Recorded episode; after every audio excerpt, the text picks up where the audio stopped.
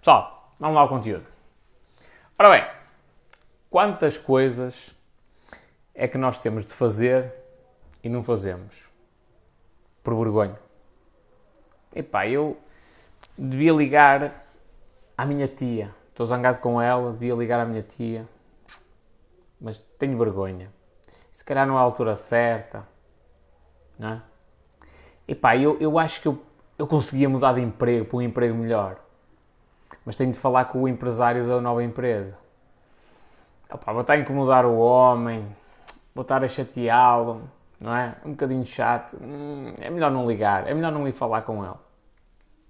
Ou então eu tenho até um bom negócio em vista, tenho uma boa parceria para estabelecer, mas tenho de pegar e ligar para uma pessoa.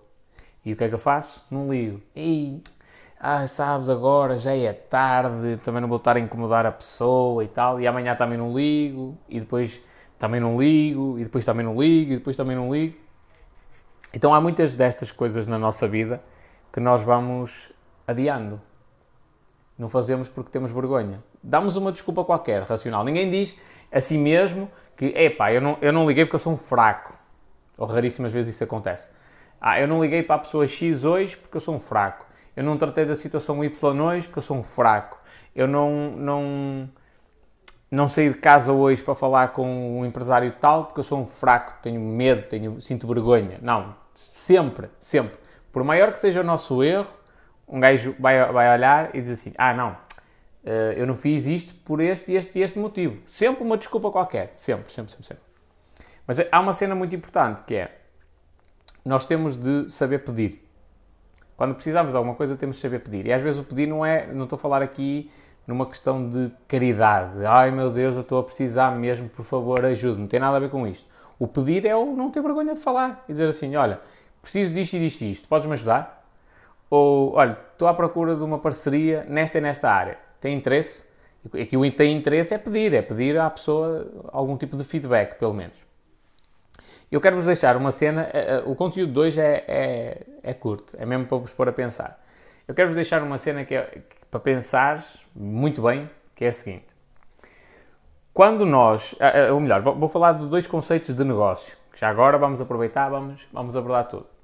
Que é ROI, Return of Investment, que é o retorno do investimento. Eu meti uma verba em publicidade, por exemplo, ou investi mil euros em garrafas de água e depois vendi, cada uma custou 10 cêntimos, e depois vendi cada uma a 2 euros, e vendi tudo. Qual foi o retorno do meu investimento? Quanto é que eu ganhei? É? Tirando, tirando aquilo que eu gastei, quanto é que eu ganhei com isto? Portanto, este é o primeiro conceito, retorno sobre investimento, que é, é um conceito que é muito utilizado, quer nos negócios, quer na área uh, dos investimentos. E é bom o pessoal ter sempre uma noção de qual é que é o retorno que está a ter dos investimentos que está a fazer. Pronto. Este é o primeiro conceito. O segundo conceito é break-even que descreve basicamente o ponto que é nem tu me ligas nem eu te telefono. É aquele ponto em que eu nem tenho lucro, nem tenho prejuízo. Mas pelo menos não tenho prejuízo. Então se eu estou a criar um negócio, não é? Na maioria das situações, quando a gente começa a criar um negócio, tem prejuízo. Mesmo que seja, uh, está a começar no prejuízo. Mesmo que seja uh, empresário em nome individual. Porquê?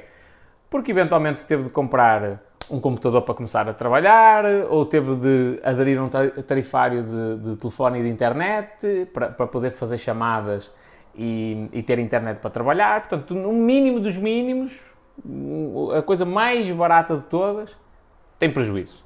Então, nós quando começamos, estamos a começar no negativo. O ideal é chegarmos a este nível zero, ao break-even, o mais depressa possível. Pronto, e então é esta, é esta a, a, a, primeira missão, digamos assim, do empresário, que é pá, não estou a ter lucro, é verdade, mas pelo menos não estou a ter prejuízo. Então é uma cena fixe. Então temos aqui dois conceitos, ROI e break-even. Um, e o que, é que, o que é que acontece aqui? Quando eu vou perguntar alguma coisa a alguém, isto pode ser analisado também desta forma, em termos de ROI e em termos de break-even. Que é, eu vou pedir a uma rapariga para namorar com ela. A resposta mais provável, no meu caso, que estou todo suado, a barba não tem jeito nenhum esta barba e tal, careca. No meu caso, a probabilidade de receber um não é muito grande, não é? Mas agora vamos pensar o que é que eu perco realmente em ir lá e falar com ela e dizer isso. Olha, queres namorar comigo? O que é que eu perco? É lógico que isto, se for feito desta forma, provavelmente não vai resultar. Mas o que é que eu perco com isto? Se eu for lá e ela me disser sim, o retorno do investimento de tempo que eu tive é positivo. Certo? Então, se eu for lá e tiver um sim, o retorno é positivo. Se eu for lá e tiver um não, que era a cena mais provável, eu fico break-even. Não perco nada. Eu, no mínimo, no mínimo, fico num nível zero. Então, porquê é que eu não arrisco? Na maioria das situações, tem a ver com a, a vergonha que nós sentimos. Que, muita dela, dessa, dessa vergonha, é imposta quase que pela escola. É uma coisa que nós íamos aprendendo. Se, mas desde pequeninos. Quem é que não se lembra de ter vergonha na escola primária de alguma coisa? Ou era vergonha de, de ah, se a professora me pergunta a tabuada, tenho vergonha de dizer e de me enganar. Ou é vergonha de ir ao quadro, ou é vergonha porque não, não, não fala muito bem em público, ou é vergonha porque não desenha tão bem como os colegas. Esta vergonha vai-nos sendo quase que passada uh, ao longo do nosso percurso escolar. Porquê? Porque a escola uh, penaliza a falha uh, e só recompensa o acerto. Só. Nunca és, nunca ninguém te dá valor, mesmo que tu falhes, isso pode significar muito. Todas as grandes evoluções que a humanidade sofreu, antes disso tiveram uma falha, ou várias até. E foi no seguimento dessas falhas que aquela pessoa conseguiu chegar a alguma conclusão que levou aí sim ao acerto. E a escola só te, uh, uh, só te recompensa o acerto, só o acerto, só o acerto. Falhaste, pumba, chicote. E nas, na maioria das situações, quando tu falhas, é quando tu consegues tirar conclusões uh, melhores. É? Então, este, este medo vai-nos sendo instituído pela própria sociedade. Ai, que tu não podes fazer, ai, que não faz sentido. É só pegar no telefone e ligar a uma pessoa qualquer. Dizer assim, olha, eu tenho este, este, este negócio. Pá, eu acho que faz sentido entre nós. Não é? Queres, queres alinhar nisto comigo?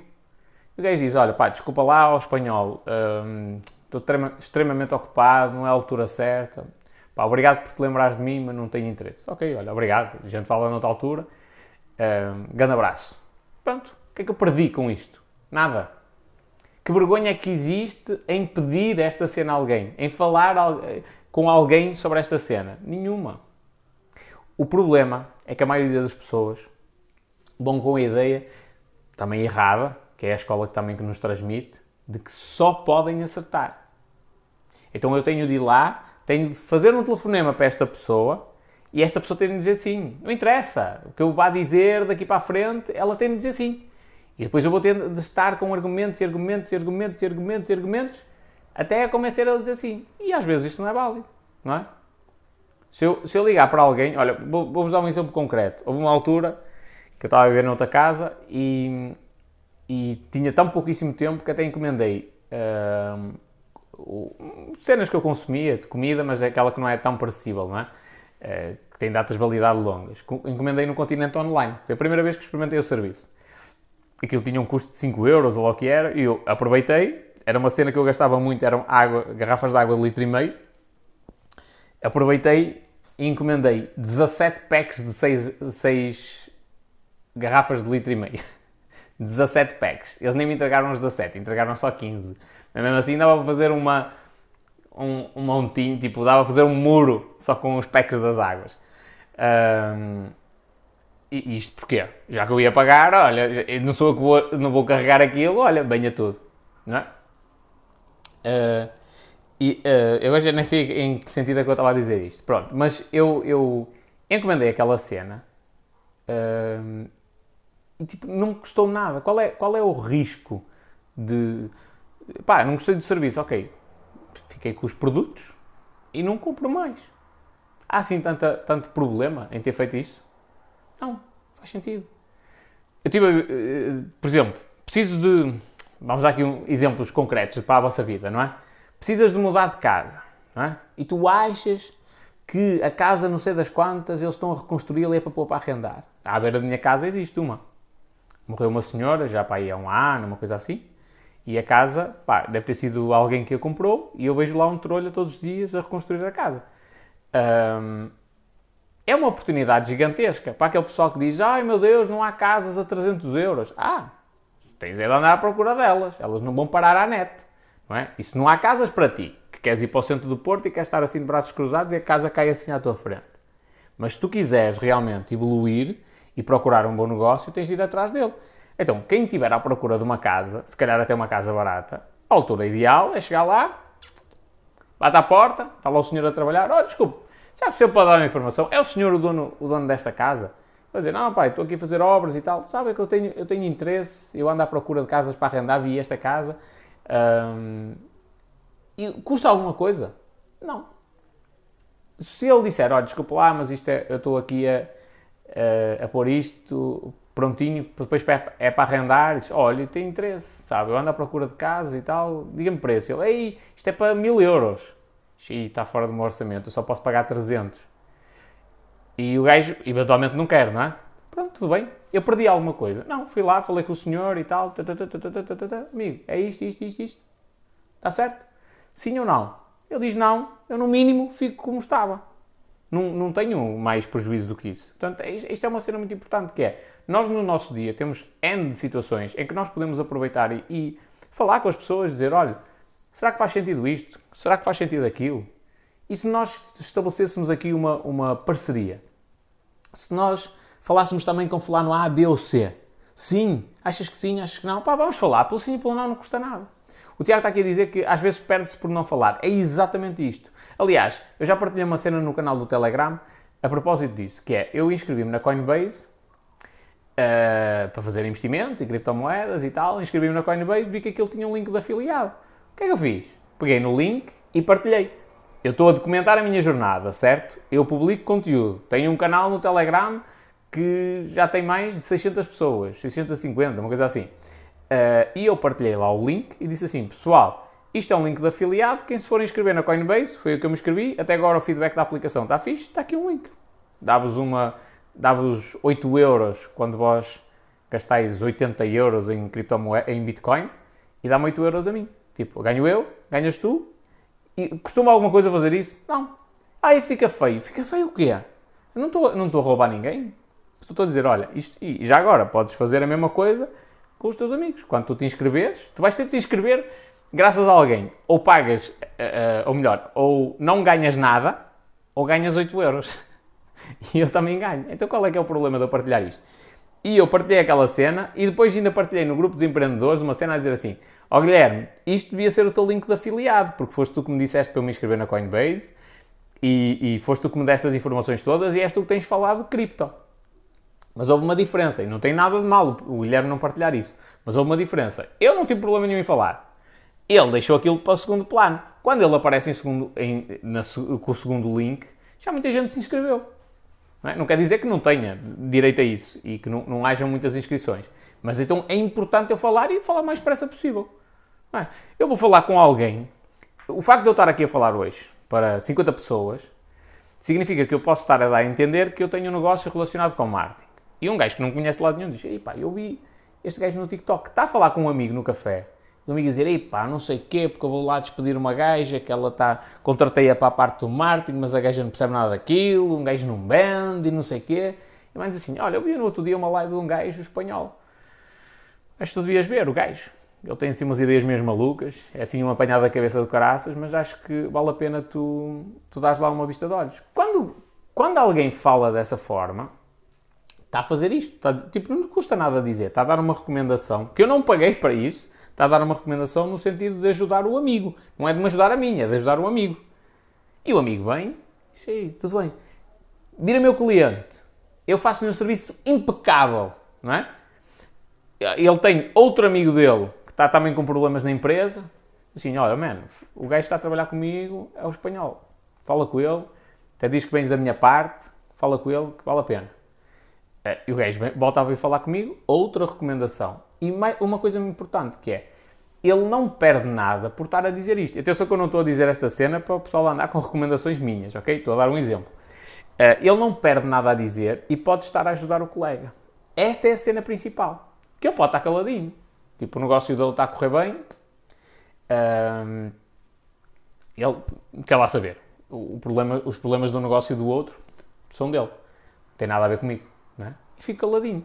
Só que esta cena não nos leva a um patamar superior. Eu recordo uma vez, no livro do Robert Kiyosaki, o gajo dizia, há muita coisa que eu concordo com ele, há muita coisa que eu não concordo com o Robert Kiyosaki, mas em relação à riqueza, ele dizia mais ou menos o seguinte, os ricos percebem o poder de gerar redes de contactos, redes de relacionamento.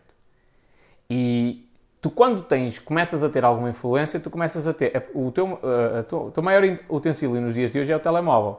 Pegas no telemóvel, tens os contactos daquilo que te interessa. Não, podes não ter o contacto direto da pessoa com quem tu queres falar, mas tens o contacto de alguém que te ponha a falar com aquela pessoa. E isto é a cena mais importante, não é?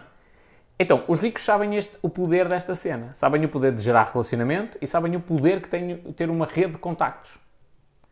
Hoje em dia, há muitas das coisas que acontecem que eu, que eu coloco duas pessoas, cara a cara, e a, e a comunicarem entre si, e eu não tenho nada a ver com, com, com negócios, com parceria, não tenho nada a ver com isso.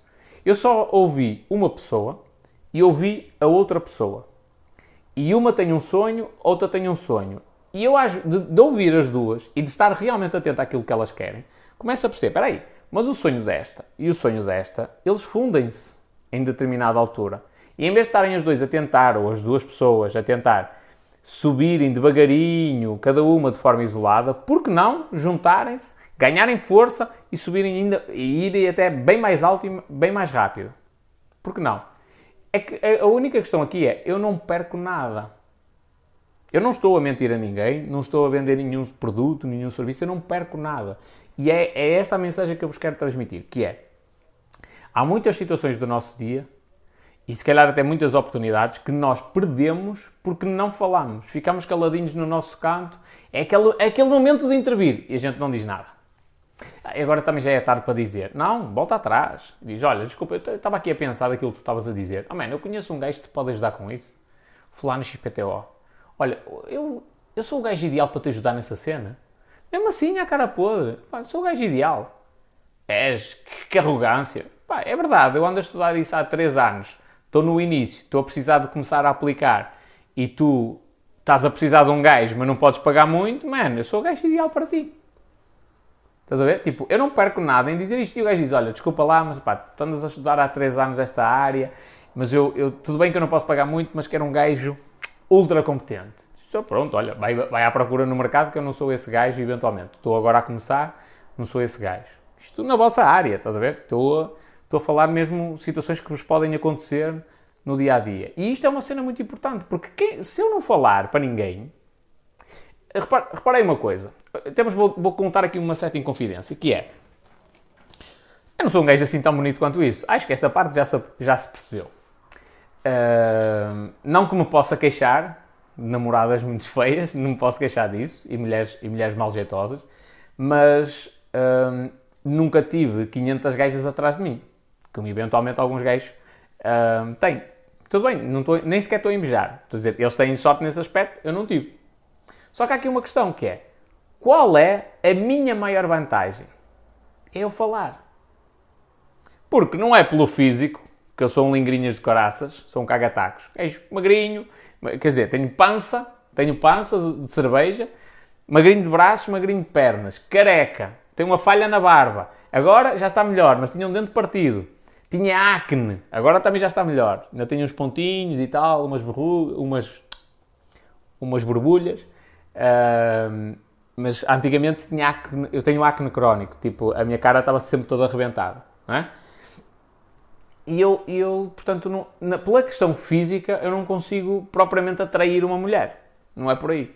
Então a única forma que eu tenho para realmente gerar interesse em alguma mulher é mostrar o que eu sou. É eu falar. Mostrar que sou um gajo que consegue utilizar o cérebro, bem ou mal, mas consegue utilizá-lo. Que sou um gajo que se preocupa com a humanidade. É isto. Se eu me mantiver caladinho no meu canto e não disser nada a ninguém, qual é a probabilidade de alguma mulher se interessar em mim? Zero. Zero. Então isto que sirva até... Se tu estás desse lado e és feio para caralho, ou feia para caralho, e estou a ser honesto, que te sirva de exemplo para tu começares a produzir conteúdo. Porque é exatamente a melhor forma de tu conseguires encontrar alguém que goste de ti. Porquê? Escala.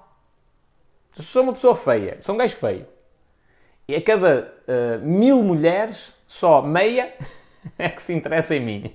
Ou é a Ná, ou então acontecer-lhe ali uma fatalidade qualquer e também já não vai durar muito tempo. Desculpa lá aqui a piada mórbida. Uh, portanto, só a cada mil é que uma, eventualmente, ou meia, se vai interessar em mim. Então eu tenho de ter uma escala maior. Não é? Se calhar um gajo que é bem parecido, tem pinta, tem um corpo XPTO, se calhar a cada 10 gajas há uma que se interessa por ele. Digo eu. E ele tem muito mais sorte. Ele não precisa de se expor tanto. Porque ele chega a qualquer lado, elas já ficam a olhar para ele e tal, e ele, com o paleio dele e tal, pumba. Siga, não é? Um... Espera aí, deixa eu bloquear aqui este povo.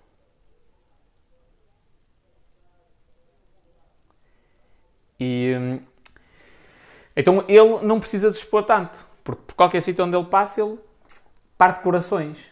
Para ti, que és feio ou que és feia, o que é que tens de fazer? Tens de expor mais, porque tens de alcançar mais pessoas, até que haja alguém que diz assim: Eu gosto desta pessoa, eu alinho com esta pessoa. Porque é questão de. É verdade que há padrões estéticos, que são coisas subjetivas, não é? é mas essa questão de gostar ou não gostar de alguém é uma, também é uma coisa subjetiva. Eu posso ser o gajo mais feio do mundo, posso ser boa pessoa e pode haver alguém que se apaixone por mim. Portanto, é uma cena. É, é só a questão de eu me expor a essa, a essa relação. Então, quando, quando eu falo em escala, eu posso revelar as minhas qualidades. Que é mais ou menos isso que está, que está não é? Se eu, se eu me exponho a mais pessoas, se eu falo com mais pessoas, se me dou a conhecer do que é que eu sou realmente, o que é que acontece? Há mais pessoas que eventualmente olham e dizem assim: epá, eu, eu gosto da atitude deste gajo. Tudo bem que ele é arrogante e tal, mas eu gosto da atitude deste gajo. Ele é contundente. E também vai acontecer o contrário. Também vão acontecer pessoas que dizem assim: Ei, eu odeio-te. Tudo bem. A gente não consegue agradar toda a gente. É, esta é a cena principal. E quem tenta agradar toda a gente não agrada a ninguém. Tu não consegues. Mentaliza-te disto. Não consegues agradar toda a gente. Como é que tu vais agradar uma pessoa que gosta de touradas e outra pessoa que não gosta de touradas? Vais falar com o gajo que, adora touradas e ele vai-te explicar o espetáculo, a adrenalina que é, espetar lá aquela cena no touro e tudo mais, certo? E tu vais dizer, pois é, eu também gosto, é espetacular, massacrar ali o bicho, espetacular. E vais falar com o gajo que não gosta de touradas ele diz, olá, isso é asqueroso, estar ali a maltratar o bicho, tipo, não faz sentido nenhum em pleno século XXI. Pois é, tens de estes gajos são estúpidos. Não consegues. Não consegues agradar quem gosta de touradas e quem não gosta de touradas. E pior, quando tu tentas agradar a toda a gente, perdes a cena que mais dinheiro te pode dar. Que é tu seres autêntico. Mais dinheiro pode dar e é o que te traz felicidade. É seres autêntico. Ou autêntica. Genuíno. Genuída. Genuinidade é a cena que mais vende. Porque é que há agora pessoal que começou a gravar conteúdo para o TikTok, até na brincadeira, sem nenhum plano definido, e está a ganhar dinheiro com publicidade? Se calhar até mais que alguns famosos, alguns bips, entre aspas, que já faziam isto há anos e agora as marcas estão-se a borrifar para eles. Porque é fácil. Porque eles têm a atenção das pessoas precisamente porque são autênticos e mostram a casa que têm. Se tem post-its colados na parede, tem post-its colados na parede. Se a parede tem hum, bolor, tem bolor. Se, se estão de fato treino ou de, de pijama, estão de pijama. Isto é autêntico. Não é simulado, é autêntico. E as pessoas gostam de pessoas reais. É lógico que numa publicidade, não vou dizer que, há boa, que, há, que toda a publicidade bem feita é má, ou bem produzida é má, mas numa publicidade tu olhas e notas logo que há ali muito, muita coisa artificial.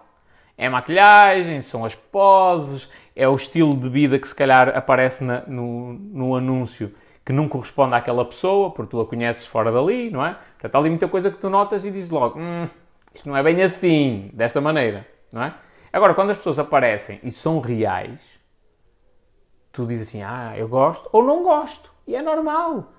Eu gosto desta pessoa, não gosto de outra. Por exemplo, eu tenho aqui algumas pessoas, até que já se aproveitaram para fazer vídeos de resposta ao espanhol e coisas do género. Opá, eu olho, eu respeito o ser humano que está do outro lado, mas as atitudes daquela pessoa eu não concordo com nada. Atitudes, maneira de pensar, não concordo praticamente com nada. É, não vamos levar isto ao extremo, não é? Se o gajo disser, pá, o verde é verde, eu, tudo bem, eu concordo contigo. O azul é azul, ok, concordo contigo. Podemos até diferir na, na, na, perspectiva em algumas coisas, mas há, há, cenas que eles dizem que estão acertadas. Mas eu não, não concordo, por exemplo, com a maneira de, de, ver o mundo de algumas pessoas, não concordo com a, maneira, a, a, própria forma de estar, respeito, respeito, mas acho que é uma forma. Hum, hum, é vou dizer isto de outra forma. É fácil eu apontar o dedo e a dizer que está mal. Difícil é eu fazer melhor. Isso qualquer nabo sabe fazer. Qualquer nabo sabe apontar o dedo e dizer assim: ui, o governo devia de apoiar o empreendedorismo. Mas qualquer gajo sabe, sabe isso. Ui, os apoios do empreendedorismo são uma vergonha. Difícil é fazer o que nós estamos a fazer. Que é, olha, então nós vamos abdicar do nosso tempo, do tempo que eventualmente estaríamos com a família, íamos para os copos e tal, para dar consultorias gratuitas a alguém que esteja a precisar desse apoio. Então, Falar é fácil, fazer é muito mais difícil. E isto é válido em todas as cenas. Todas. Então eu olho para algumas pessoas, olho e digo assim: opá, estas pessoas criticam o que está a acontecer, criticam a etnia cigana, criticam. Hum, uh, atenção que eu não te, não te, estou a dizer a ti, precisamente, que, é, que foste tu, ok? Estou a dizer, há muita gente que critica, e pessoal que produz conteúdo que critica, mas só critica. E, e porquê que critica? Eh, eh, já agora, há uma coisa aqui muito interessante que é tu para, para, para ensinares bem alguma coisa a alguém, o feedback convém ser instantâneo. A pessoa errou, dás feedback logo a seguir, não é? Esperas 15 dias para lhe dizer que ela fez mal. Não. Errou, dás feedback instantâneo, porque isso permite o cérebro associar logo, está mal.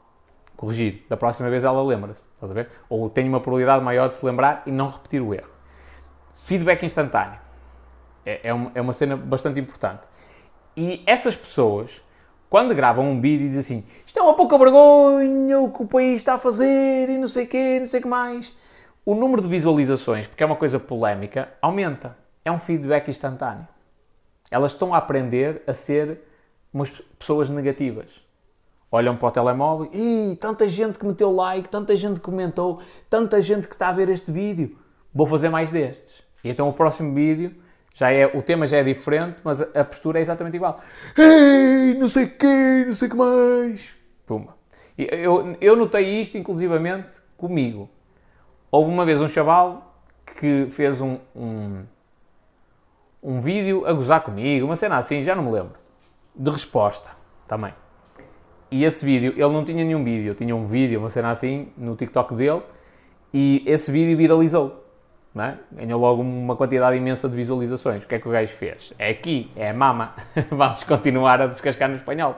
É? E o que é que eu tive de fazer? Basicamente tive de, de cortar, cortar uh, o mal pela raiz, não é? E a gente vai lá, puxa um bocadinho as orelhas, dá um bocadinho de tanga também, para eles aprenderem que, ok, então se calhar se eu continuar com esta atitude, a outra pessoa também vai responder da mesma moeda e eu vou ficar exposto.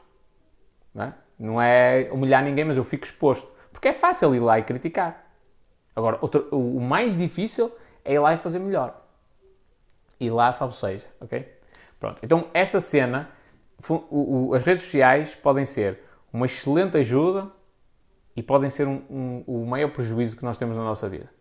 Elas ajudam naquilo que nós quisermos. Se eu quero condicionar a minha mente para a riqueza, eu basta, basta instruir mais ou menos que tipo de vídeos que eu quero ver, só me aparecem vídeos de riqueza, sucesso, motivação, tal, tal, tal, autoajuda, desenvolvimento pessoal, só disso. Se eu quiser enfiar-me no fundo do poço, já estou deprimido, enfio-me no fundo do poço, começo a ver imagens de acidentes e acidentes de carro e situações tristes e mulheres anoréticas, nada contra, mas tipo é uma situação, é alguém que está a sofrer psicologicamente, é, pessoas com problemas mentais, só começa a aparecer isto. E eu fico o quê? Numa espiral de negatividade. E vou cada vez mais para o fundo do poço. Já se eu for uma pessoa positiva e se andar à procura de conteúdos positivos, a espiral também funciona, só que a meu favor. No sentido positivo. E eu começo a ver as coisas de uma maneira completamente diferente. Nós somos muito influenciados pelo que está à nossa volta. Por isso é que eu não aceito pessoal negativo. Eu tenho outro perfil, que é a equipa do espanhol. Se vós fores lá, Jesus, é só hate, só hate. Mas eles estão lá, que é um perfil onde eu raramente lá vou caguei para eles. Eles entretêm-se lá, tipo, isto é, isto é quase. Eu estou na primeira divisão, eles estão na, na, na terceira. Andam a jogar ali na distrital ou no, na, na, regional, ou no, nem sei o, o, termo certo. Estão lá em baixo. Eu não estou preocupado com eles, estou preocupado com o meu nível de jogo. Mas eu deixo estar lá porquê? Porque eles, podem, eles lá podem comentar à vontade. Eu não vou, não vou lá ler, eu não, não vou estar imerso naquela negatividade. Agora, no meu perfil principal eu bloqueio. Porque eu não quero estar num sítio onde eu me sinto desconfortável. E para quem está a começar a produzir conteúdo, isto é importante. Bloqueia as pessoas. Quando, quando, se isso tem impacto sobre ti, bloqueia. Bloqueia mesmo. O TikTok é muito agreste, especialmente em Portugal. Não conheço a realidade noutros países, mas eh, assim a fundo. Mas aqui em Portugal está muito agreste mesmo, comparativamente com outras redes. E bloqueia, porque se aquilo te causa desconforto, não podes estar imerso nessa negatividade. Não podes sentir uh, o coração a palpitar quando vais abrir as notificações dos comentários do género: será que alguém me vai criticar? Não. Primeiro tens de desenvolver mentalmente para ignorares essa cena de vez. E depois tens de, de ter a capacidade de dizer assim: epá, uh, este gajo está a ser demasiadamente negativo. Eu já bloqueei várias pessoas assim, não me ofenderam, nunca me trataram mal, nunca, nunca, nunca, nunca me trataram mal, só que sistematicamente vinham atrás de mim com negatividade. E há uma cena que é: eu estou-me a cagar para eles. Estou mesmo. Não, não estou a dizer isto. Uh, só para parecer forte, não, eu estou-me a cagar para eles, eu não quero saber da vida deles, eu não quero saber das histórias deles. Se eles precisarem de ajuda, minha, e me disserem assim, espanhol, podes-me ajudar? Posso. Estou disponível. Independentemente do que tenham escrito, estou disponível. Uh, alguns deles, os eitas mesmo, também ajudo, mas vão ter de sofrer. Faz parte, que é para eles aprender. Pronto.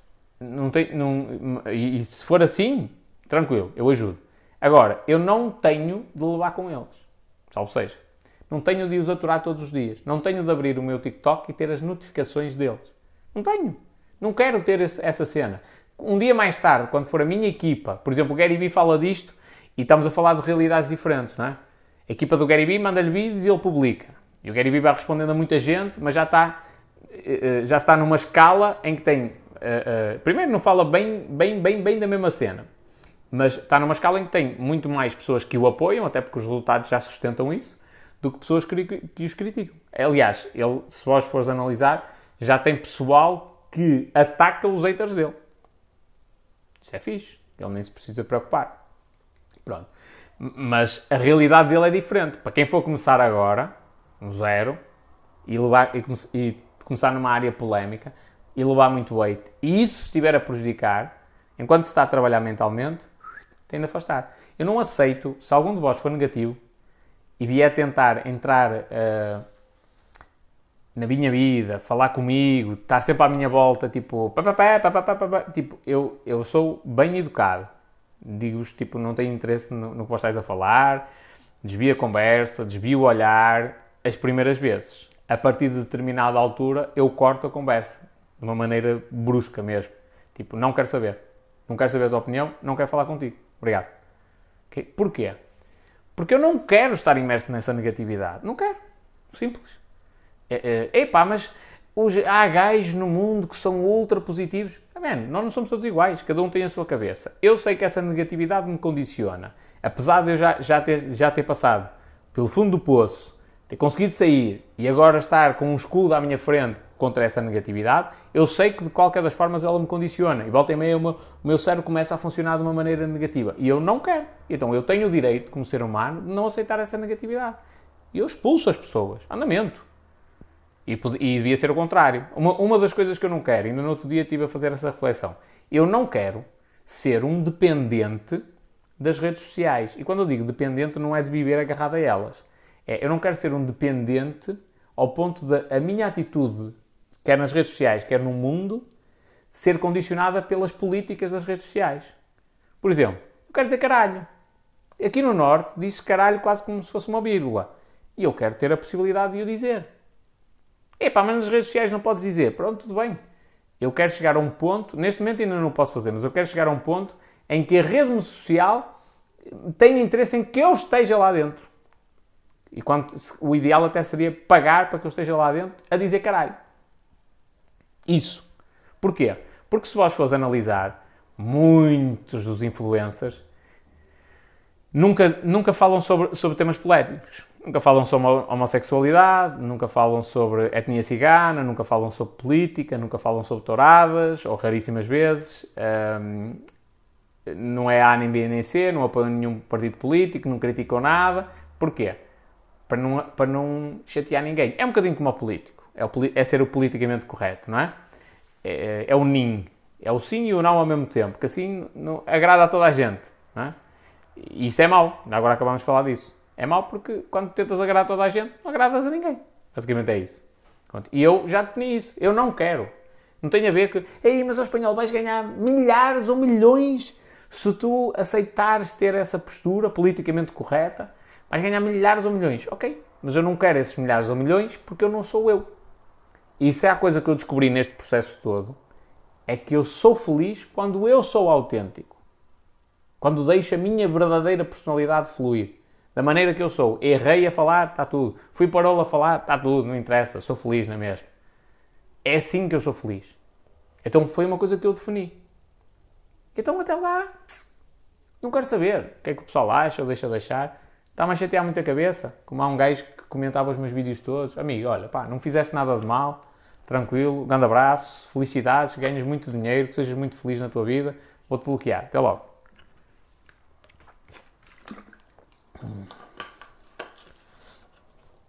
E então, é esta a cena principal.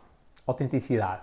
Pronto. E voltando à, à questão principal também, é esta questão principal do segundo tema, que eu vou andar, não, não, não, não. Mas a questão principal do primeiro tema é autenticidade.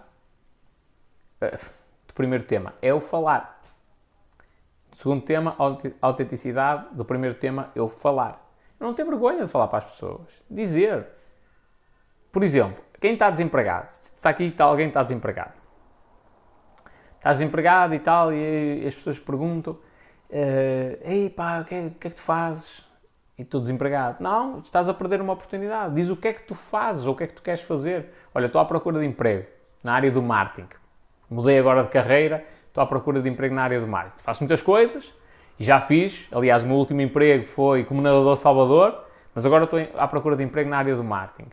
Em vez de desperdiçares uma oportunidade, foi alguém que te perguntou: Olha, o que é que tu fazes? Ah, estou desempregado. E repara que o estou desempregado dá aquela sensação de continuidade e de quem não está à procura. Quando tu dizes eu estou à procura de emprego nesta área, mas porque estás desempregado? Estou. Podes dizer, podes confirmar, mas não és tu a dizê-lo, é a pessoa que te vai perguntar: Estás desempregado? Estou. No meu caso, não estou. Mas se fosse, se fosse a situação. E estou à procura de uma empresa que esteja a precisar de um gajo para o marketing digital. Olha, curioso, às vezes pode estar a dizer isto alguém que trabalha numa empresa que está a precisar de alguém para o marketing digital ou o dono de uma empresa que está a precisar de alguém para a área do marketing digital. Ou o dono de uma agência que está a precisar de alguém para a área do marketing digital. Ou tem um cliente que precisa de alguém para a área do marketing digital.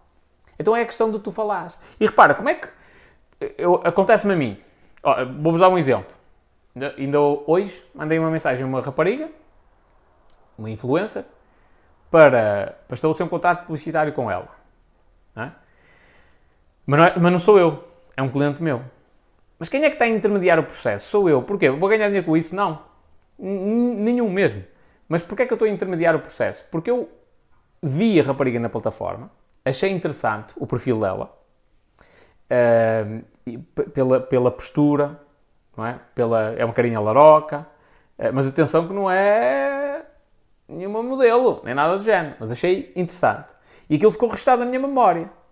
Ontem, sim, é ontem domingo, eu estava a ter uma consultoria durante a tarde, um cliente meu, uh, e estávamos a falar sobre isso. E disse: Olha, eu acho que tenho uma pessoa que, é, que se adequa precisamente ao perfil que nós queremos. Fui à procura da rapariga, encontrei e hoje mandei-lhe uma mensagem. Olha, tal, tal, tal, tal. Já nem sei. É provável até, se calhar, já me tenha respondido. Mas imagina que ela responde assim ao espanhol. Já aconteceu. Já mandei uma mensagem a uma rapariga. Ela disse assim: pá, não estou interessado em entrar nessa cena da publicidade, em fazer campanhas. Ok, olha, obrigado. Qualquer das formas, fica, fica atento a isso porque tens, tens perfil. Foi o que eu lhe disse. Tens perfil. E ela disse: pá, mas não estou interessado. O que é que eu perdi em dizer-lhe? Nada. Nada, nada, nada, nada, nada. O mínimo ela disse: Olha, não estou interessada porque o meu namorado não deixa, porque os meus pais não querem, porque não me sinto à vontade. Não interessa, nem, nem preciso saber qual é o motivo, nem preciso estar a tentar convencê-la. É. Eu disse: Olha, eu acho que é interessante, tenho aqui uma boa proposta para ti. E ela nem quis ouvir a proposta. Tudo bem. O que é que eu perdi com isso? Nada. Cinco minutos do meu tempo. E, e que faz parte do processo também. Eu perder tempo a encontrar o ouro.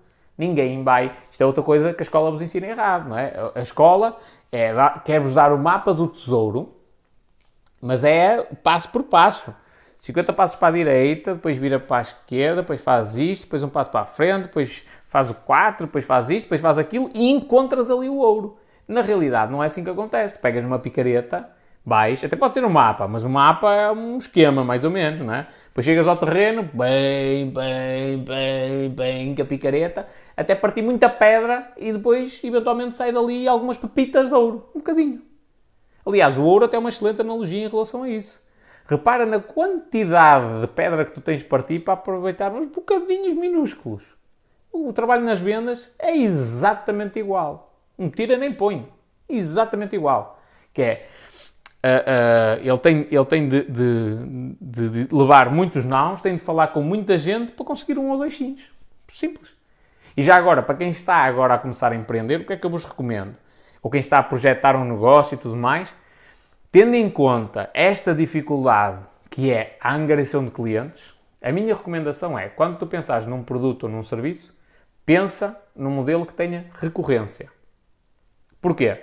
Porque se eu demoro a angariar um cliente, se me custa muito dinheiro, é onde mais se gasta dinheiro é na angariação, na angariação de cliente, clientes, perdão. Se eu gasto muito dinheiro nisso, pelo menos que seja um cliente que me dê rendimento ao longo do tempo. Então, em vez de ser, sei lá, eu arranjei um cliente para vender um creme para a cara. Ok, mas esse creme de dois em dois meses que ele precisa de comprar uma bisnaga nova. É? Tem recorrência.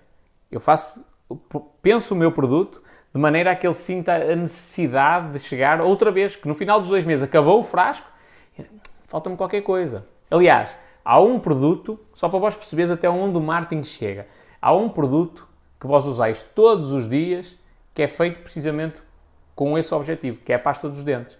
A pasta dos dentes, a cena do flúor e de, menta e coisas assim do género, aquela sensação que dá na boca, aquilo não faz nada. Nada, rigorosamente nada. Na altura foi uh, a rival da Colgate. Como é que se chama? Uh, Oral B. Acho que é isso.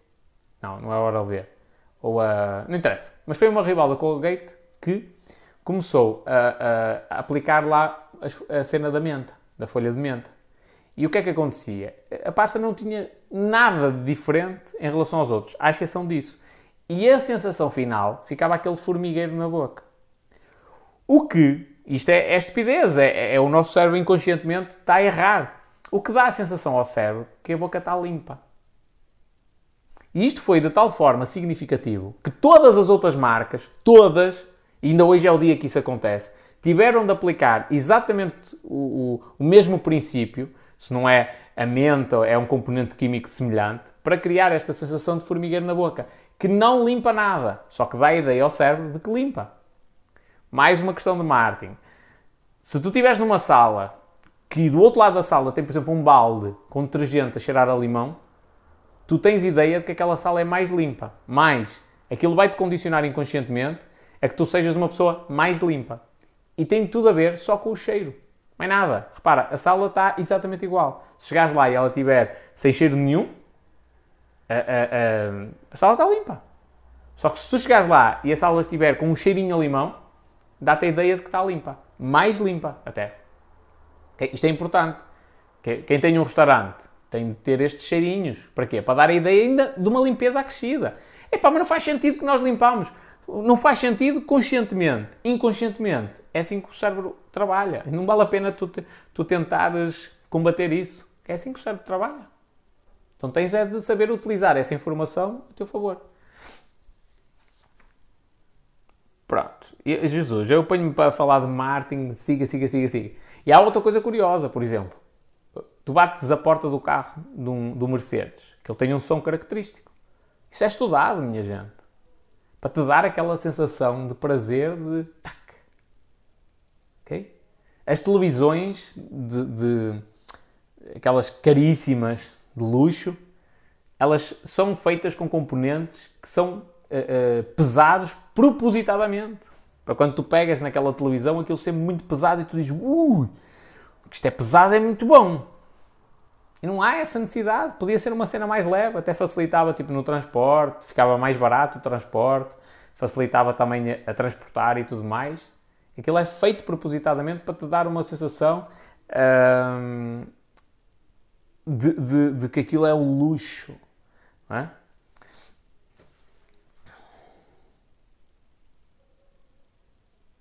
Diz aqui o Gonçalo: O meu patrão costuma dizer: merda atrai merda. Se deixar um bocado de lixo no chão, amanhã tenho uma pilha de lixo.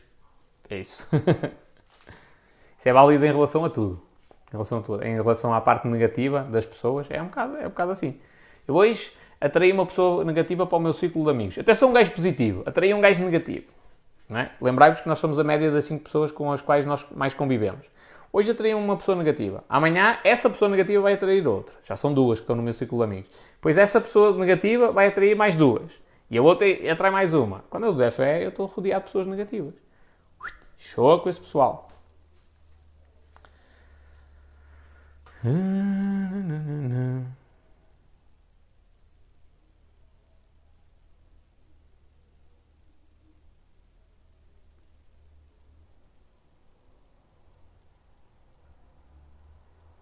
O cheiro também é marketing, tal e qual.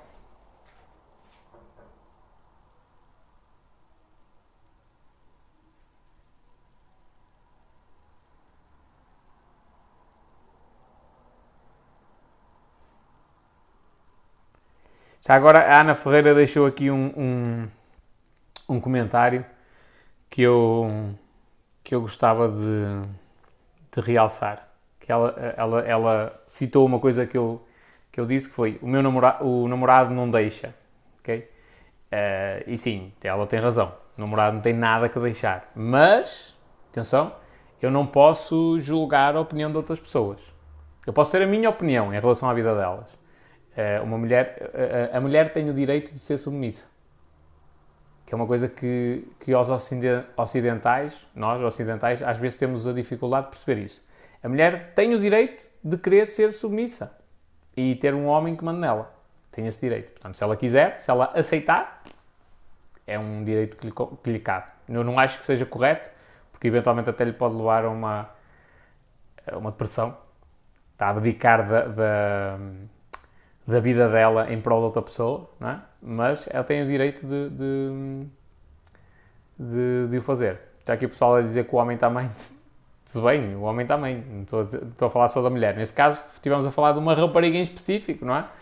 Uh, e o homem também tem esse direito a ser submisso, tranquilo. Eu, não, eu pessoalmente, não concordo com, essa, com esse tipo de submissão, que é a outra pessoa comandar ou liderar a vida de, de alguém. Não concordo. Seja comigo, seja com outras pessoas. Não quer dizer que isso já não possa ter acontecido, mas eu estou a dizer que não, não é justo. Não é justo. Chega, chega a uma determinada altura que, pensando bem, as pessoas olham e dizem assim: epá, não faz sentido, tipo, eu vou privar alguém de fazer alguma coisa, ou a pessoa vai me privar a mim de eu fazer alguma coisa, sair com os meus amigos. Isso faz grande sentido. Não vou agora ao café porque a minha namorada eh, não quer. Não é? Ah, olha ela que diz para a roupa para me convencer. Comigo é fácil. Uh, A Ana diz assim: querer é uma coisa, intimidação é outra. Pá, mas atenção, uh, olha, vou-te dar. Vou... Às vezes as pessoas dizem assim: epá, sabes, o meu namorado não se sente muito confortável com isso, e, e tem razão.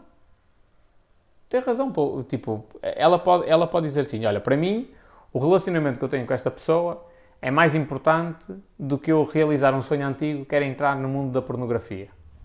Tem esse direito. E aí é mesmo uma decisão. Que é, ela, é, ela tem de escolher. Tu podes dizer assim, ah, mas o homem tem de aceitar. Ou ela entra na tem de aceitar que ela entre na pornografia e que e tem de ser namorado dela na mesma e gostar dela da mesma maneira. Pá, tem não. Ele também tem o direito a não aceitar. Pode sentir o ego ferido uh, pelo facto dela ter alguma relação com outra pessoa, por exemplo, durante a atividade profissional. Uh, isso faz-lhe confusão e ele não se sente bem. Tem esse direito, estás a ver? E aqui é exatamente igual. Duas pessoas começam a namorar, a rapariga é completamente desconhecida. Voltando a este caso, a rapariga é completamente desconhecida. Começou a gravar uns vídeos para o TikTok, começa a ficar conhecida. Um, e começam a surgir propostas para contratos publicitários. Ele pode não conseguir lidar, e eu não estou a dizer que é ela que está errada, estou a dizer, ele pode não conseguir lidar com a questão de a minha, o corpo da minha namorada, ela vai aparecer em biquíni em tudo que é revista. Por exemplo. Sim, é um, um caso extremo. Ele pode não conseguir lidar com essa situação. E ela pode dizer assim, mas para mim, o meu relacionamento atual é mais importante do que eu ganhar um contato publicitário. E tem esse direito. Ela e ele. A Ana a dizer que eu vou buscar uma atividade complicada. Pois vou, é para dar o exemplo extremo. Isto porquê? Porque nós muitas vezes, ah, é assim, ele não tem nada que, que direito de exigir. Tem. Ele, tem direito, ele não tem o direito de, de lhe ordenar que ela faça. Mas ele tem o direito de dizer, olha, não exigir, ok, vai acabar para a mesma coisa. Mas ele, ele não tem o direito de, de, mandar. Não podes. Esse direito não tem. Mas ele tem o direito de dizer assim, eu não me sinto confortável com isto. E seja o que for. Que seja o que for. Ele pode dizer assim, olha, eu não me sinto confortável que tu vás uh, para o café todos os dias, sozinha. Ou não me sinto confortável que tu saias uh, para trabalhar à noite sozinha e passes naqueles becos todos que existem aqui no bairro ao lado. Ele tem o direito de dizer isto. E tem o direito de dizer assim: olha, não me sinto tão confortável, uh, não me sinto confortável ao ponto de, de isto me, me, colocar dúvidas sobre o nosso relacionamento. Ele tem o direito. Eu também acho que ele deve, deve analisar-se e procurar até ajuda para se desenvolver melhor como pessoa para conseguir olhar de outra forma. Mas ele tem o direito a dizer isto. Da mesma maneira que a rapariga tem o direito de dizer assim: Olá, mas tu és uma besta, eu quero que tu te fodas e com licença, eu faço o que eu quiser. Tem os dois esse direito.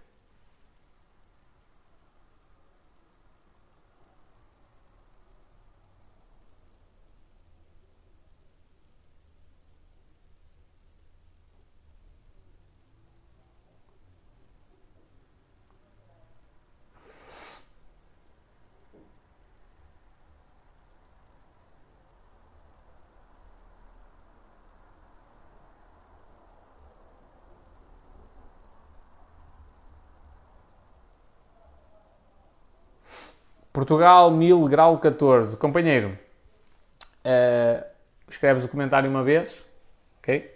Se repetires muitas vezes, eu bloqueio-te.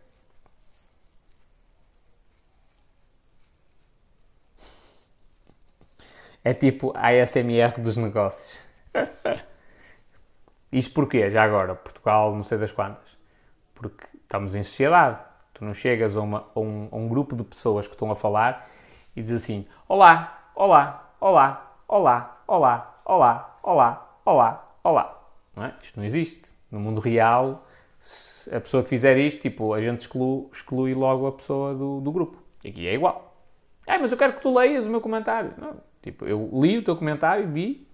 Acho que não tem interesse estar a dizê-lo em voz alta para, para quem está no Insta, estás a ver? Pronto, tranquilo. Obrigado pelo, pelo apoio. Ah, os teus comentários pararam. Ok, estás desculpado.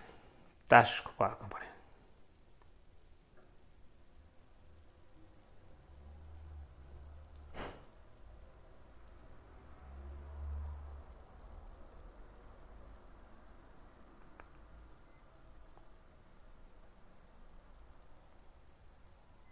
Jesus, tantos comentários, pessoal. a menos que esteja numa reunião com doença de Alzheimer. João Espanha 6. Espanhol, quais são os livros de Millionaire Mind que recomendas? Mano, fala em português, companheiro. Temos uma língua tão bonita. Tenho uma live no YouTube que é Riqueza e Sucesso, 12 livros. Tem para aí 30. Está lá. E se quiseres facilitar o trabalho, tens um carrossel no Instagram. Foi o Gonçalo que o fez. Que tem os 12 primeiros livros. Estão todos ordenados pela ordem, eh, eh, eh, com a ordem pela qual eu acho que tu deves ler.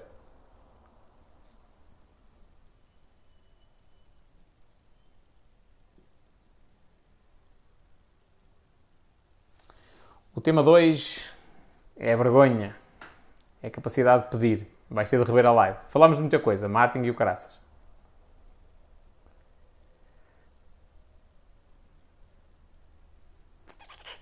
E lá, temos aqui um, um inspetor do, do TikTok, André Santos 401. Você reagiu mal ao responder daquela forma ao Portugal mil grau? Companheiro, vou-te dizer uma coisa espetacular e se calhar tu não sabias disto, que é, eu sou um ser humano. E o ser humano, ao contrário da escola, do que a escola te tenta ensinar, é imperfeito. Todos somos imperfeitos, todos. E, e, nós, nós temos energia mental. É uma coisa que tu não vês propriamente, estás a ver? Mas vês quando tu estás a fazer, a puxar peso com o halter, chega a uma determinada altura que aquilo começa a queimar e fazes mais uma repetição. E fazes mais outra. E já está a queimar, já não aguenta, chega a uma altura que não consegues. E cai. E acontece exatamente a mesma coisa com a tua cabeça. Tu tens energia mental. E chega uma determinada altura que essa energia já está, está, está a queimar tanto, está a queimar, queimar, queimar, queimar, queimar. Tu já não fazes as coisas com toda a lucidez possível. Não estás a utilizar todos os teus recursos mentais. Isto normalmente acontece à noite. Porquê? Vindo do espanhol, um gajo que acordou de manhã, teve o dia inteiro a trabalhar, man. O dia inteiro. Nem tive tempo de gravar a quantidade de vídeos que eu queria. Uh, fui comer à pressa para vir gravar a live. Tipo, acho que se nota até que eu estou meio taralhoco. O meu cérebro já nem está a funcionar muito bem. E como é lógico, quando vem algum comentário diferente, o meu cérebro não tem a capacidade toda para responder às pessoas. Epá, mas tu não reagiste bem. Ensina-me como é que eu faço melhor. Não, apontares o dedo é fácil, companheiro. Ensina-me como é que faço melhor. E depois há outra coisa, que é, tu estás no conforto do teu lar, tens zero notificações no teu TikTok. Zero. Um, um gajo chateado a cabeça nos últimos 50 anos. E tu dizes assim, ah, mas não é assim que se reage. Pois. Então agora passas para outra realidade de quem produz conteúdo e passas a ter mil comentários diários de pessoal a insultar-te. É?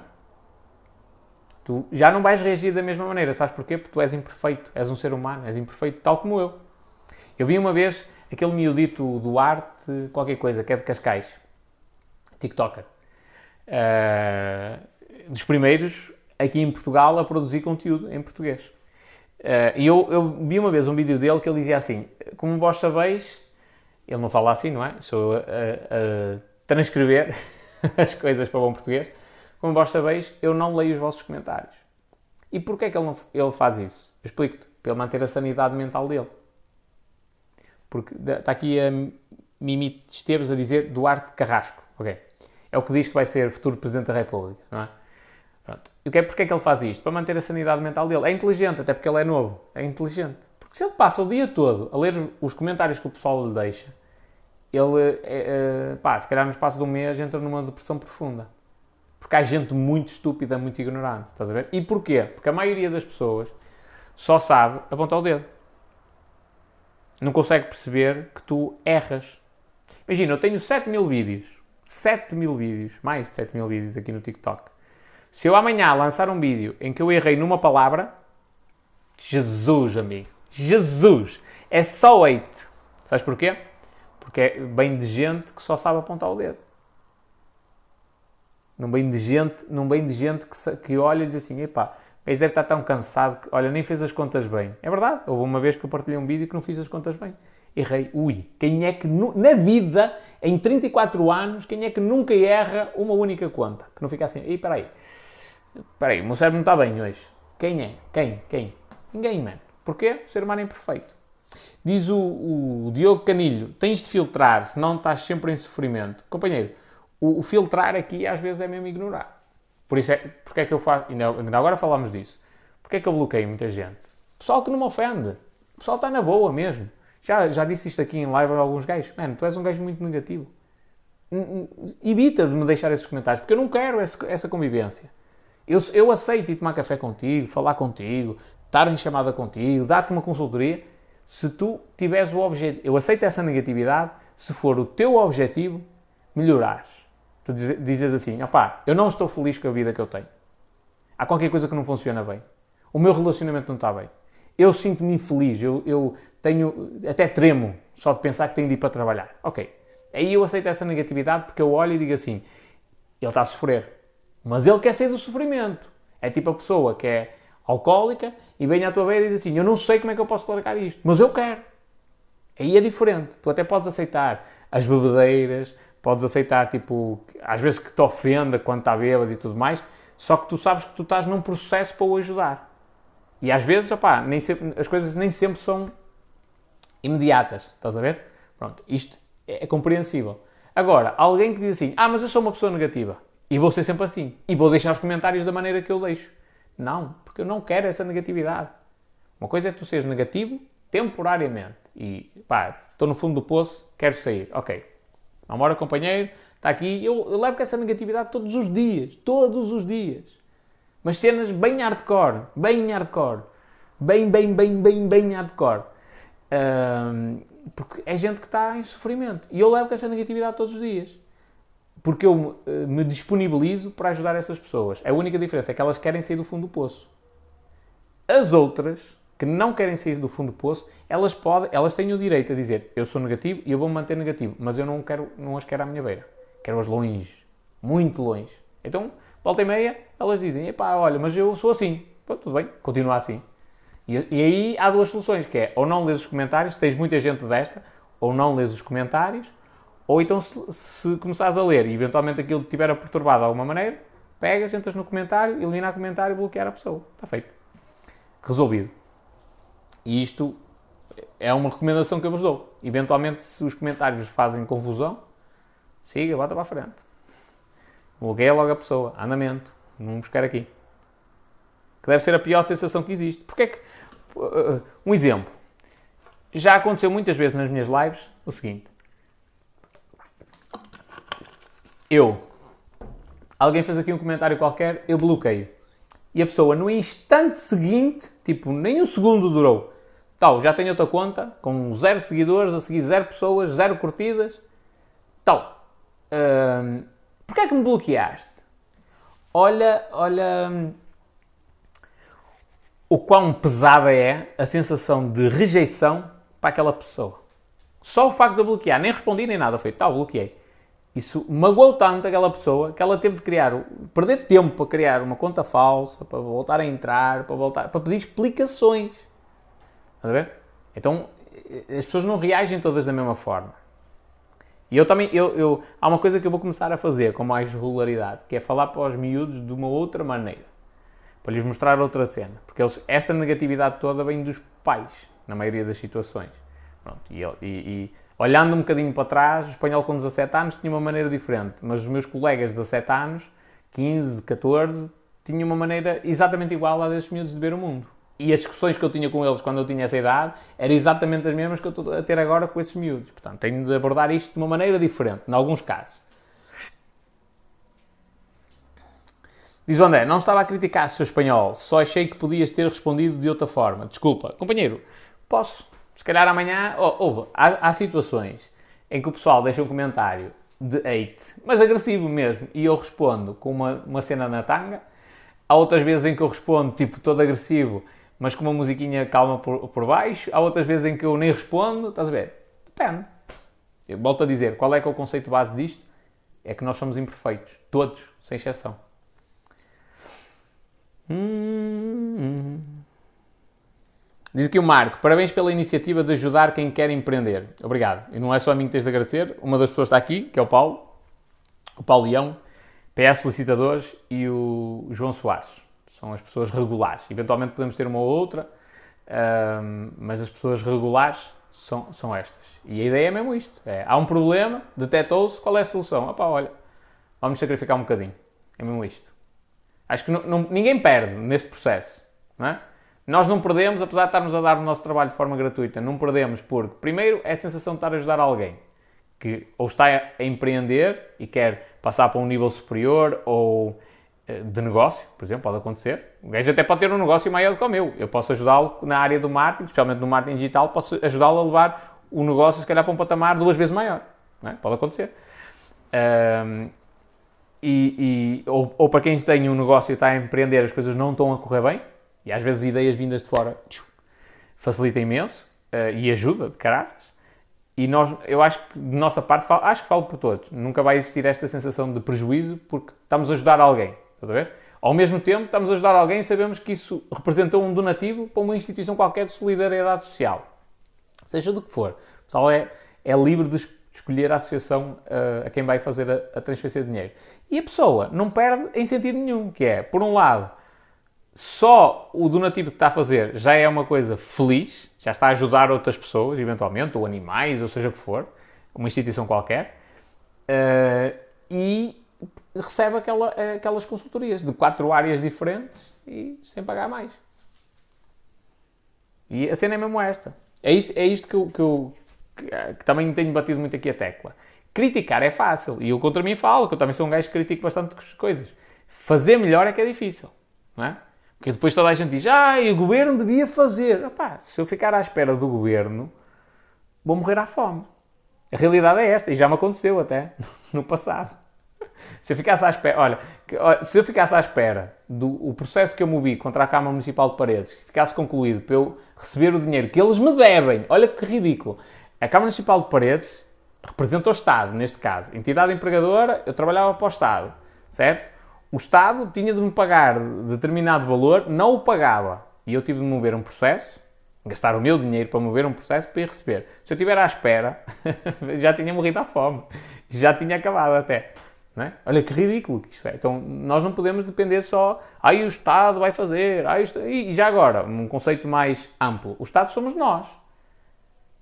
E se a pessoa que lá está a governar notoriamente não mostra competência, pelo menos para esta área, pode não mostrar para muitas, mas pelo menos para esta área não mostra para a parte do empreendedorismo, cabe-nos a nós, que somos o Estado, não sou político, mas eu sou o Estado, sou o cidadão do meu país, arranjar uma alternativa para fazer isto.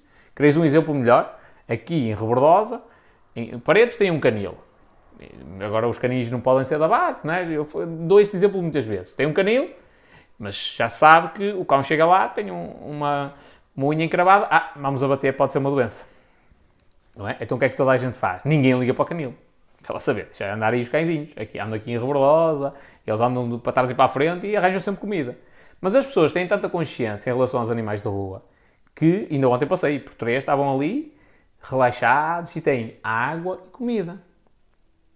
É certo que a Câmara Municipal de Paredes, em vez de andar a gastar dinheiro em revistas e a fazer campanhas e tudo mais, e pôr os vereadores todos aí a visitar passeios, passeios da estrada, não é? E a irem tirar fotografias às obras e tudo mais, devia utilizar esse, esses recursos e esse dinheiro, eventualmente, para ajudar os animais. Não usa. É verdade. O máximo que pode acontecer aos cidadãos, se forem conscientes, penalizarem nas próximas eleições. Mas, mas não, não, eu não posso estar à espera disso, não é? Eu, neste caso, nem sou eu o, o, cidadão de Rebordosa arranjou uma alternativa, que aqui são duas senhoras, acho eu, dos prédios ali ao lado, arranjaram uma alternativa, que é, opá, eu compro, eu já vi isto, a senhora comprou um saco de ração, ou tem, dos animais dela, foi lá, encheu a comida, pôs, mudou a água aos bichos, tal, tudo limpinho. Limpa o sítio e tudo mais, tudo direitinho. Está a gastar o dinheiro dela para ajudar animais que não são dela. Então, nós é que somos o Estado. E aqui é exatamente a mesma coisa. Pá, é, vai-nos sair do corpo, está tudo. Pá. Imagina, se, se, saírem dali grandes empresas, ou nem, nem precisa ser gigantescas, mas saírem dali empresas que consigam gerar um posto de trabalho da própria pessoa, já é bom. É menos uma pessoa que, que, que o Estado está a gastar dinheiro, é uma pessoa que se calhar criou o próprio emprego de uma coisa que gosta, deixou de estar deprimida num emprego que odeia e passou a ter um, uma, um, um emprego que realmente gosta. Eventualmente, esse negócio daqui a 5, 10 anos cresce e essa pessoa tem mais um, dois, três funcionários e nós estamos a fazer a economia girar. Com uma brincadeira, entre aspas, que começa assim de uma ideia de maluco, olha, vamos fazer tal, posso contar contigo, posso... Siga, bota para a frente. Estás a ver? E as coisas acontecem. Isto é o verdadeiro conceito de sociedade. É nós entre ajudarmos.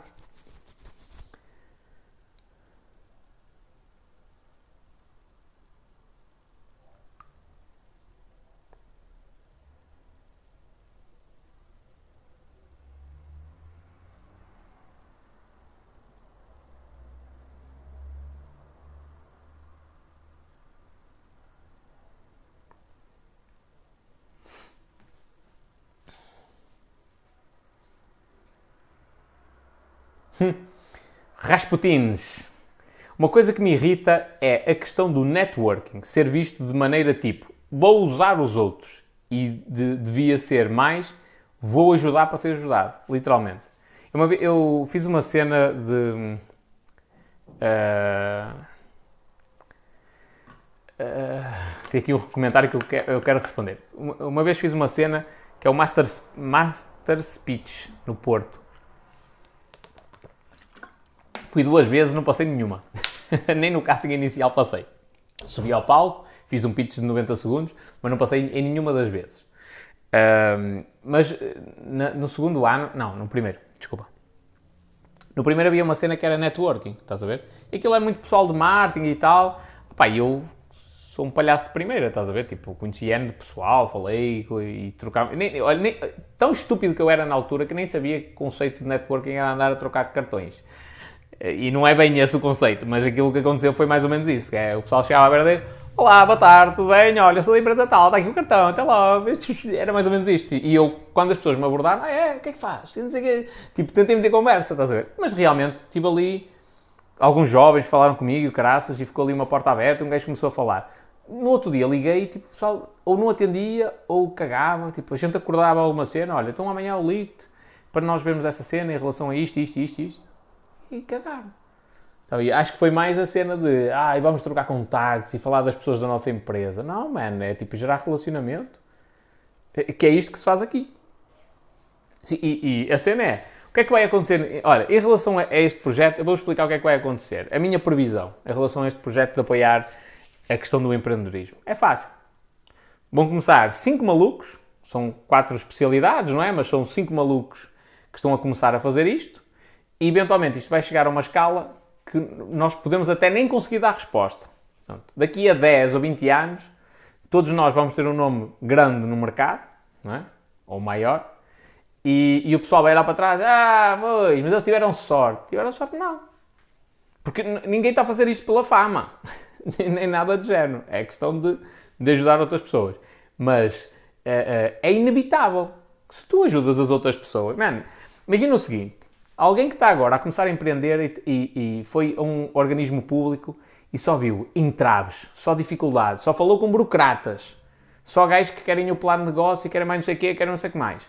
E de um momento para o outro gajo diz assim, olá, perdido por 100, perdido por mil, faça aqui um donativo qualquer ou uma associação que eu não vou sentir mal só de fazer esse donativo, os gajos não me estão a encholar dinheiro nenhum, faça um donativo e vou falar com aqueles gajos.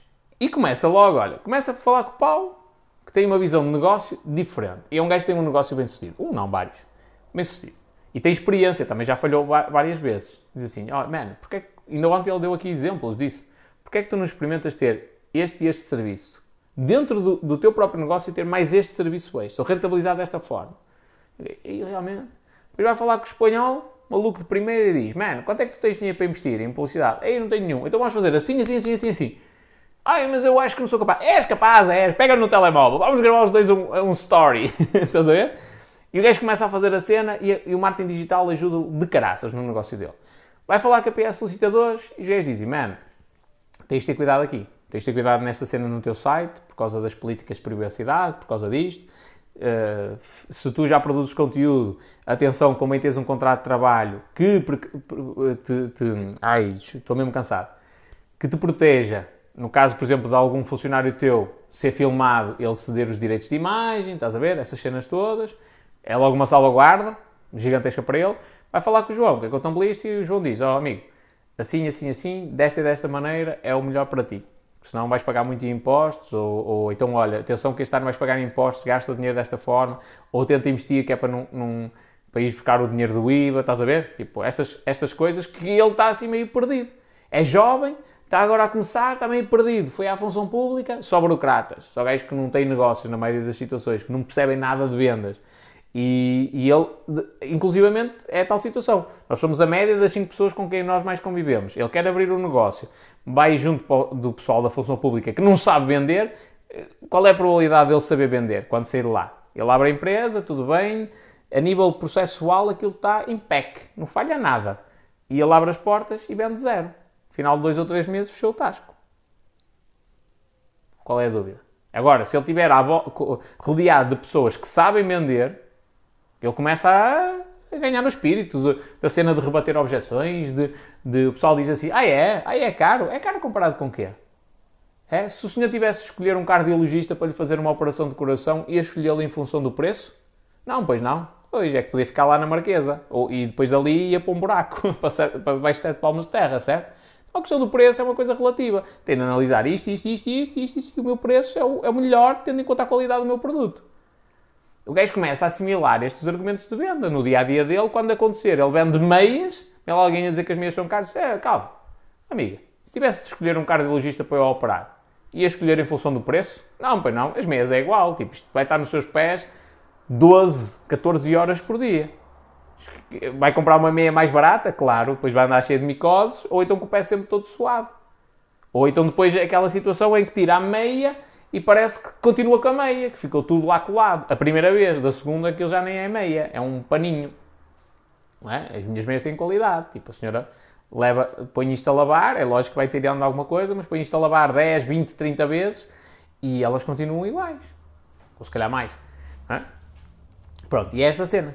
E, e, ah, o que eu quero dizer com isto, que é, quando nós ajudamos os outros, uh, eu, eu, eu, digo sempre ao pessoal para não o fazer com o objetivo. Por exemplo, ah, eu vou doar uh, X% para esta causa. Porque eu sei que as pessoas vão olhar para mim como uma pessoa preocupada com a sociedade. Não. Se eu estiver a fazer isto desta estratégia, eu trabalhei para uma empresa que era assim. Eu, foi o consultor da empresa que disse: Nós vamos doar dinheiro para melhorar a imagem da nossa empresa, uma empresa de consumíveis, de Rebordosa, uh, junto da sociedade. E não disse o nome, que é para os gajos saberem quem são e saberem que eu estou a revelar e não me conseguirem processar. É mesmo assim, à filha da mãe. Pronto. Isto é uma estratégia nefasta. Porquê? Porque as pessoas depois ligavam-se assim, olha, nós estamos a vender isto, compre, porque é para ajudar as criancinhas do IPO, a sério, compre, compre, compre, compre. Isto é, é, é mau, porque eles só estão a utilizar a desgraça dos outros para vender. Isso é feio, muito feio. É? Qual foi a primeira coisa que o espanhol fez dentro dessa empresa? Tinha acesso às informações e quanto é que eles ganhavam em cada, em cada produto. Então a empresa ganha 25 euros, ou melhor, a empresa ganha 20 euros, desculpa lá, 20 euros está a dar 1 euro de lucro. Está, está a aproveitar para aumentar as vendas, dá um, umas migalhas a alguém, mas é, é, foi o facto de, estar a ajuda, de fazer a campanha com base na ajuda dessas pessoas que a fez ganhar muito mais dinheiro. É? Eu acho que era o contrário. A empresa tem o direito de ganhar, mas se o objetivo é ajudar aquelas criancinhas que estão no IPO, tem de ser o contrário. A maioria do dinheiro, do lucro, vai para essas crianças, foram elas que sustentaram a campanha, e a empresa ganha o suficiente para aquilo ser break-even. Basicamente para não dar prejuízo. Porque a campanha foi para ajudar, não foi para ganhar dinheiro, foi para ajudar. Não é? Pronto, então é isto sempre que eu digo ao pessoal. Mas quando tu ajudas de coração do lado, quem é que ele, quem é que ele vai recomendar? Nós. Espera aí que eu voltei. Pronto, quando alguém tiver uma, uma dificuldade, uh, quem, é que vai, quem é que ele vai recomendar? Nós. Inevitável, tipo, a própria sociedade começa a olhar para nós de uma maneira diferente. Mas não é porque nós estamos a fazer isso intencionalmente. É porque as pessoas começam a perceber que epá, estes gajos tiveram coragem de fazer uma coisa que eu não tenho. Que é, estão-se a expor publicamente, parecendo que não. Ainda hoje, olha, o primeiro comentário que eu respondi a propósito dessa cena foi de um gajo burro a escrever assim, hahaha, Windows parte 2. Tipo, o gajo que vem vender cursos de 400 euros sobre criptomoedas. Eu, oh tu sabes, tu sabes ler e escrever. Tu percebeste o que é que foi dito? Nós estamos a trabalhar de graça, man. Olha a estupidez do man. Pronto. Uh, ou seja, nós estamos a expor publicamente, estamos a dar a cara por um projeto que devia até ser o Estado português a fazer. Vamos tentar ajudar o máximo de empreendedores possível, possíveis uh, e estamos a abdicar do nosso tempo.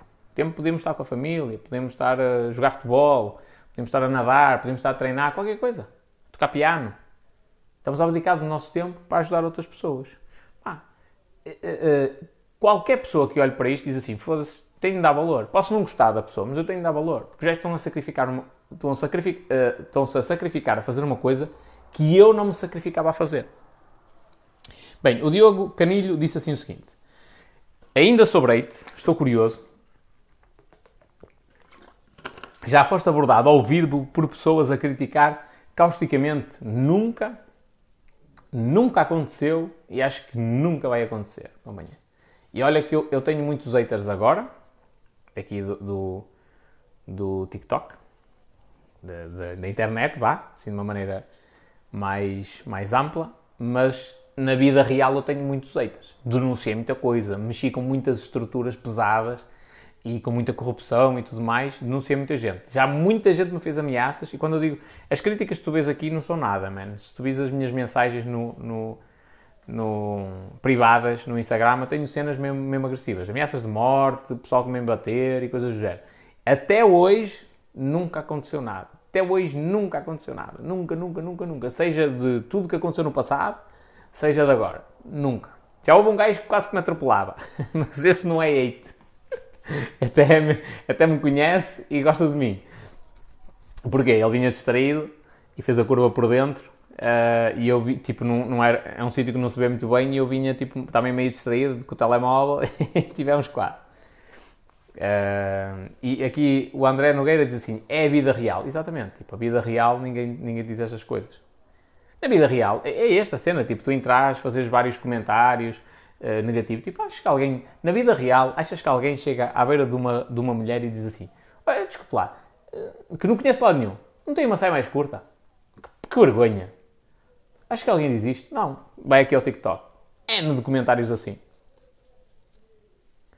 Mas também tens lovers, apreciadores de conteúdo. Sim, felizmente até, até acho que há muito pessoal até que me acompanha. E eu... Sabes que eu não ganhei, ainda não ganhei bem essa percepção. Acho que ainda vai demorar um bocadinho a, cair a ficha. Um, mas já, por algumas mensagens que comecei a receber, e sistematicamente, tipo, espanhol, obrigado pela motivação que me dás. Olá, comecei a ver os teus vídeos, eu e a minha mulher deixámos de fumar, já metemos o dinheiro de parte para investir e eh, e no futuro da nossa filha. E olha, nós vamos aventurarmos agora no negócio. Mano, tu deste-me a inspiração que eu precisava para, para dar um passo em frente e agora já vou fazer isto, isto e aquilo. Estás a ver? Ou mudei de emprego, ou despedi-me ontem e agora vou fazer não sei o quê. Estás a ver? Quando eu, quando eu recebo estas mensagens, eu começo a perceber que a mensagem tem impacto. E, e a, a mim dá-me um gozo incrível. Não, não precisa dizer, olha, vou-te pagar. Não. A mim dá-me um gozo incrível. Porque se eu consigo ajudar alguém e evitar que essa pessoa bata com a cabeça na parede, mano, porquê é que eu não faço isso? Eu gostava era que me tivessem feito isso no passado, agora não tenho de estar com inveja. Ah, eu também sofri, ui, anos e anos e anos a bater com a cabeça na parede para aprender isto e agora vou esconder a informação. Não, siga. Se eu conseguir facilitar o teu processo, tranquilo. Aliás, nós inclusive, só para vocês esta percepção, nós inclusivamente estamos agora a tratar de uma cena que é um invento, que a priori vai acontecer em setembro, já com este objetivo, é reunir as pessoas todas fisicamente, todas, eventualmente não vou conseguir ir todas. Questão de Covid, disponibilidade de espaço e tudo mais, mas é um ambiente que são dois dias. É tipo, vais o sábado, levas ali uma enxurrada de informação para um gajo conviver, domingo, e em aspas, também tens ali outra, outra enxurrada de informação, uma cena também para poderes interagir com o povo, e voltamos a almoçar todos juntos, estás a ver? Porquê?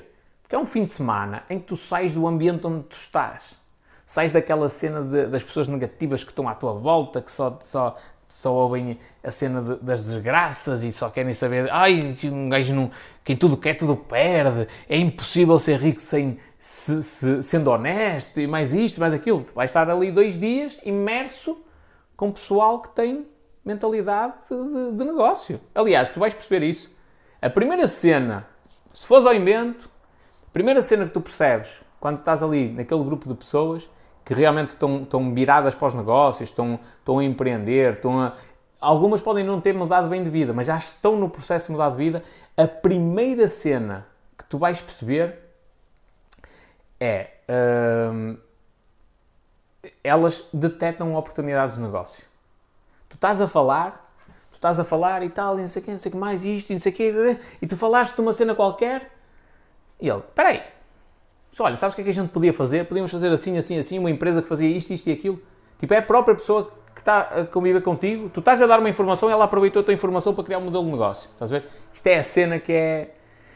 Uh, top. Top. Ora bem, Jesus, o pessoal está a perguntar. Pessoal, eu não vos quero dizer uma data. Nós já temos mais ou menos uma data definida. A priori vai ser nos inícios de setembro, ok? Portanto, comecei a, a juntar é, vai, vai ser o vosso subsídio de férias. São umas férias mais baratas, mas são umas férias, dois dias, para o pessoal tipo, mudar a, a, a ficha. Onde, a priori, vai ser a meio caminho. Vai ser, a priori, vai ser em Aveiro. Já estou a dizer assim de uma forma generalizada, mas não me estou a comprometer com nada, ok?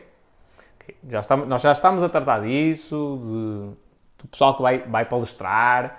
É uma cena para mudar a mentalidade, não é não, não é só uma jantarada. A jantarada vai existir, só para, mais ou menos o que está esquematizado é sábado vamos ter várias palestras Depois temos um jantar e é jabardeira total. Domingo temos outra cena também potente, para o pessoal também poder interagir, e um almoço. É mais ou menos isto que está esquematizado.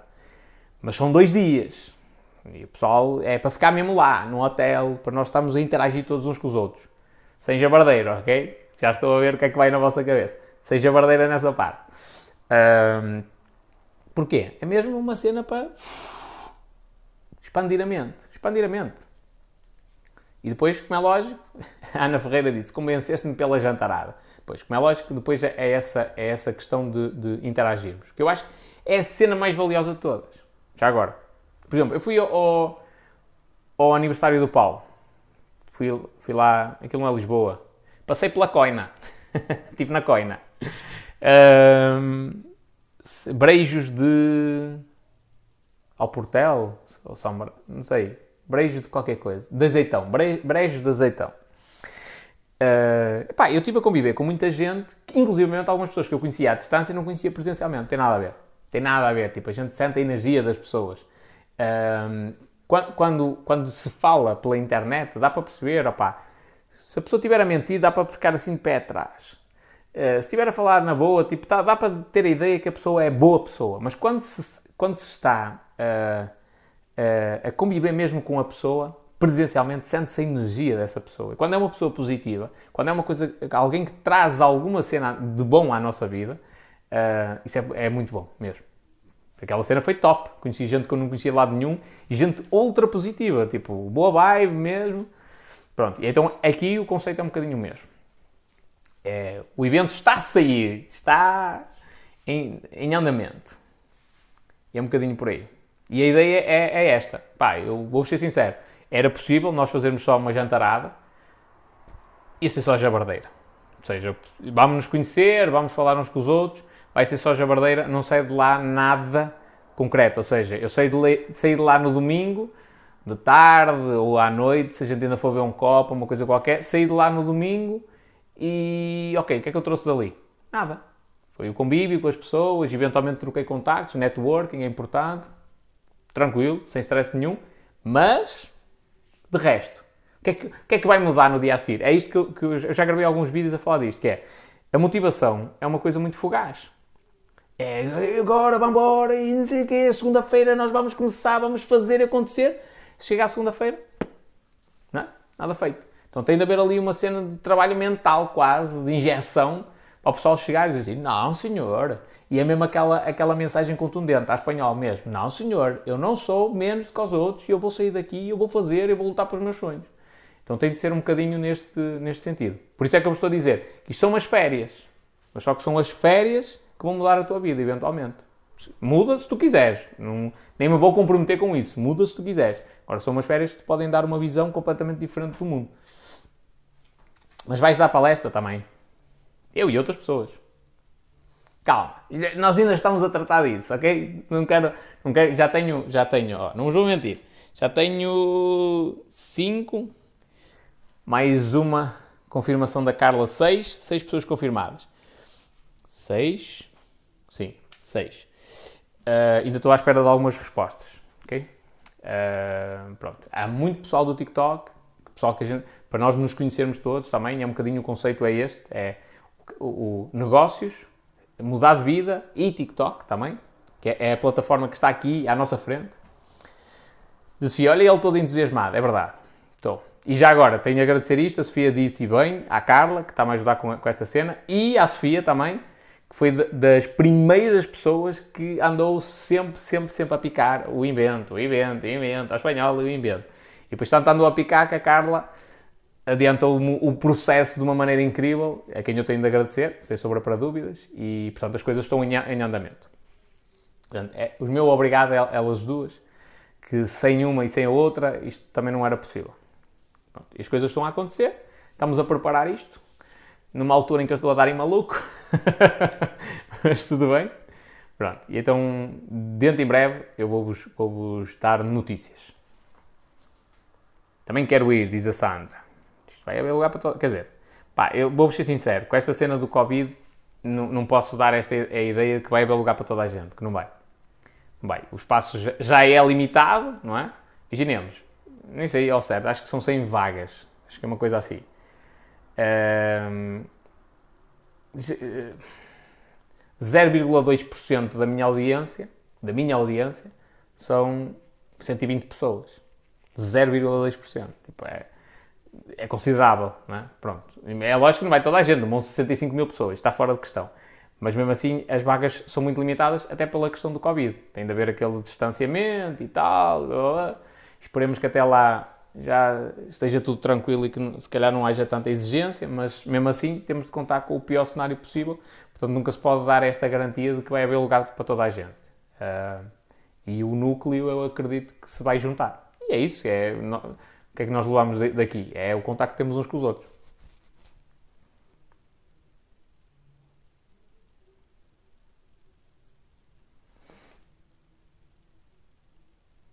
Diz aqui o Tiago. Em, supostamente em agosto já passou.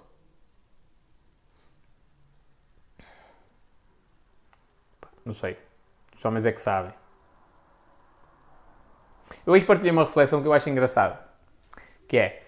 Ora bem, o pessoal critica-me por eu... Eh, eu tenho muita, muita gente que me critica por eu falar mal do sistema de ensino. Ai não, porque é assim, porque é o método científico e é assim, não sei o quê, não sei o que mais. E nesta vacina não se cumpriu o próprio método que as pessoas da área, não é, definiram como sendo o mais seguro para uma vacina. Se foram ultrapassadas algumas etapas, não é? Siga, bota para cá para fora. Inclusivamente, há um vídeo qualquer, eu acho que aquela cena é no Canadá, até mandei isso para o Paulo Leão. Uh, que lá um, um, deputado, um senador, ou seja o que for, pergunta: o senhor pode dar a confirmação que a vacina é segura? O senhor pode dar a garantia que a vacina é segura? E a resposta é: não. Não, não posso dar essa garantia. É? Então, tipo, sai uma vacina para o mercado que os órgãos oficiais não podem dizer que ela é segura. É? Eu, mas o que eu acho curioso aqui é a reflexão, é usar o cérebro só. O que eu acho curioso aqui é a pessoa que me aponta o dedo por eu criticar o sistema de ensino é a mesma que está a concordar com a aplicação da vacina em escala e que diz que isto é teoria da conspiração. E este, não, a vacina é 100% segura. Man, tipo, não. Tu, os gajos incumpriram os próprios procedimentos que eles definiram para terem a vacina no mercado.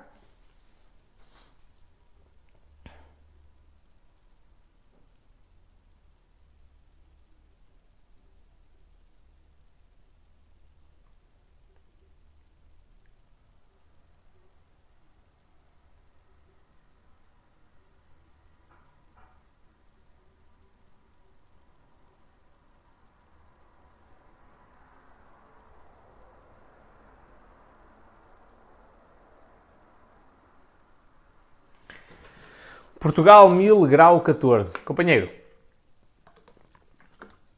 vou-te responder acreditando que tu és um miudito. Ok? E vou-te dizer outra vez. Escreves uma vez e se eventualmente eu não li, longe a longe, podes meter um segundo comentário exatamente igual. Se repetir sempre, eu vou-te bloquear, mas vou-te bloquear logo. Uh, e outra coisa, tens de perceber o que é que as pessoas estão a falar. Nós estamos a falar de empreendedorismo, negócios, marketing, motivação, desenvolvimento pessoal. Não estamos a falar do que é que eu faço se jogo Playstation, se gosto de futebol. Isso é vazio. Eu acredito que tu estejas habituado. Estou-te a dizer isto para te ajudar, ok? Para tu começares a olhar para o mundo de uma maneira diferente. Eu acredito que tu estejas habituado a entrar na live de outras pessoas que fazem live só por fazer, estás a ver? Não têm um objetivo nenhum, que não há mal nenhum nisso. Mas chegam aqui, ligam a câmera e dizem: Ah, oh, pessoal, vou falar um bocadinho convosco. E uma das maneiras que tens de ir falando com a pessoa é perguntar essas coisas. Para mim, para mim, ok? Isso é perda de tempo. Se eu gosto de futebol, se não gosto, sei o quê, sei mais, é perda de tempo. Se eu quiser falar contigo sobre uma coisa que eu adoro, por exemplo, natação, eu, eu estou aqui 10 horas a falar contigo. Estas 50 e tal pessoas que aqui estão não vão ter interesse nisso. Portanto, não faz sentido. Estás a ver? É a mesma coisa que estarmos todos num grupo de café, todos a falar com uns, uns com os outros, e tu chegas à minha beira, começas a falar só com um assunto e ignoramos toda a gente. Não faz sentido. E se as pessoas ignoram a tua mensagem uma e outra vez, é porque ela não faz sentido. Estás a ver? Mas eh, o que eu te quero dizer com isto é: aprende a canalizar as perguntas para coisas que tu consideras que sejam úteis para ti. Tipo, que informação é que eu posso tirar daqui? Se eu te disser o que é que eu gosto, tu amanhã vais conseguir fazer alguma coisa diferente na tua vida? Vai mudar alguma coisa na tua vida? Não. Eu digo-te assim: olha, eu não gosto de futebol. O que, é que isto trouxe de bom para a tua vida? Nada. Se eu te disser assim, companheiro, se tu estás num momento difícil, Se as pessoas estão todas à tua volta, são negativas, e tu já percebeste que és uma pessoa negativa, vou-te dar um conselho. Faz um diário da gratidão. Faz um caderno que é o teu diário da gratidão. Chegas ao final do dia, pões a data do dia, fazes uma avaliação do teu dia de 0 a 10, dás uma nota, e depois pões 10 itens, e à frente de cada um dos itens escreves uma coisa positiva que aconteceu no teu dia. E não podes repetir de um dia para o outro. Isto pode parecer até estupidez e mais chato, só que isto pode mudar a tua maneira de ser. Ensina-te a tu seres grato. Ensina-te a tu olhares para a parte positiva do mundo, em vez de olhares para a parte negativa. Eu dizer-te se gosto de natação, se não gosto, se jogo Playstation, se não jogo, traz zero valor à tua vida. Pode até ser tema de conversa, mas traz zero de valor à tua vida. Estás a ver? Zero, zero, zero. Não ganhas nada com isto. Então, filtra bem a informação que tu consomes e, e filtra ainda melhor as perguntas que tu fazes. Porque uh, a qualidade da tua vida e os resultados que tu queres atingir vão depender das perguntas que tu fazes. Se tu fizeres boas perguntas, vais ter boas respostas. Se fizeres mais perguntas, vais ter mais respostas. Se fizeres boas perguntas, vais ter informação útil, sumo. Que às vezes as pessoas nem te deviam dar isso, mas dão-te. Se fizeres mais perguntas, vais ter água choca.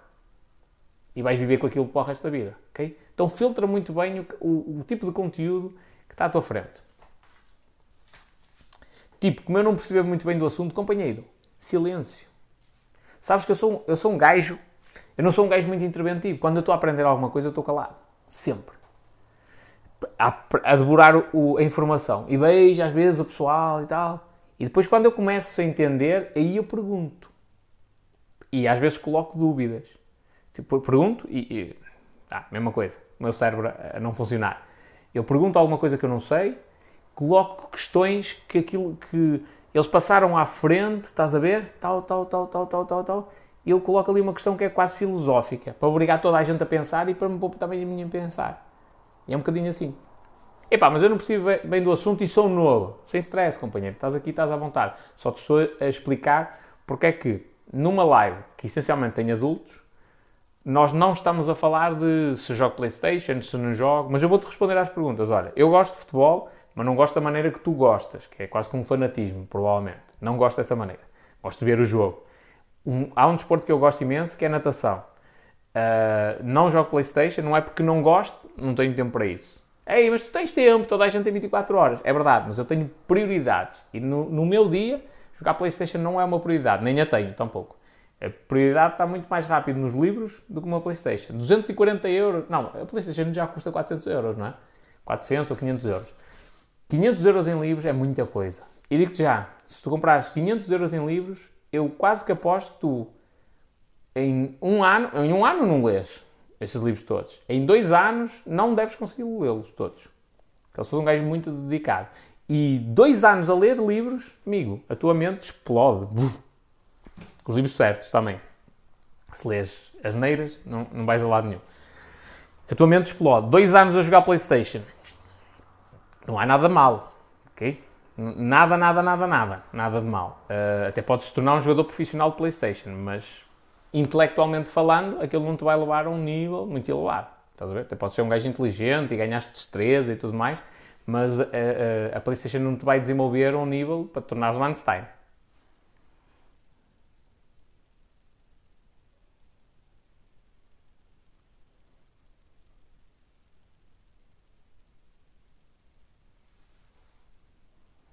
Diz o Rafa, este momento, ouvir o que tens para ensinar, é um dos momentos que estou grato no meu dia. Obrigado, companheiro.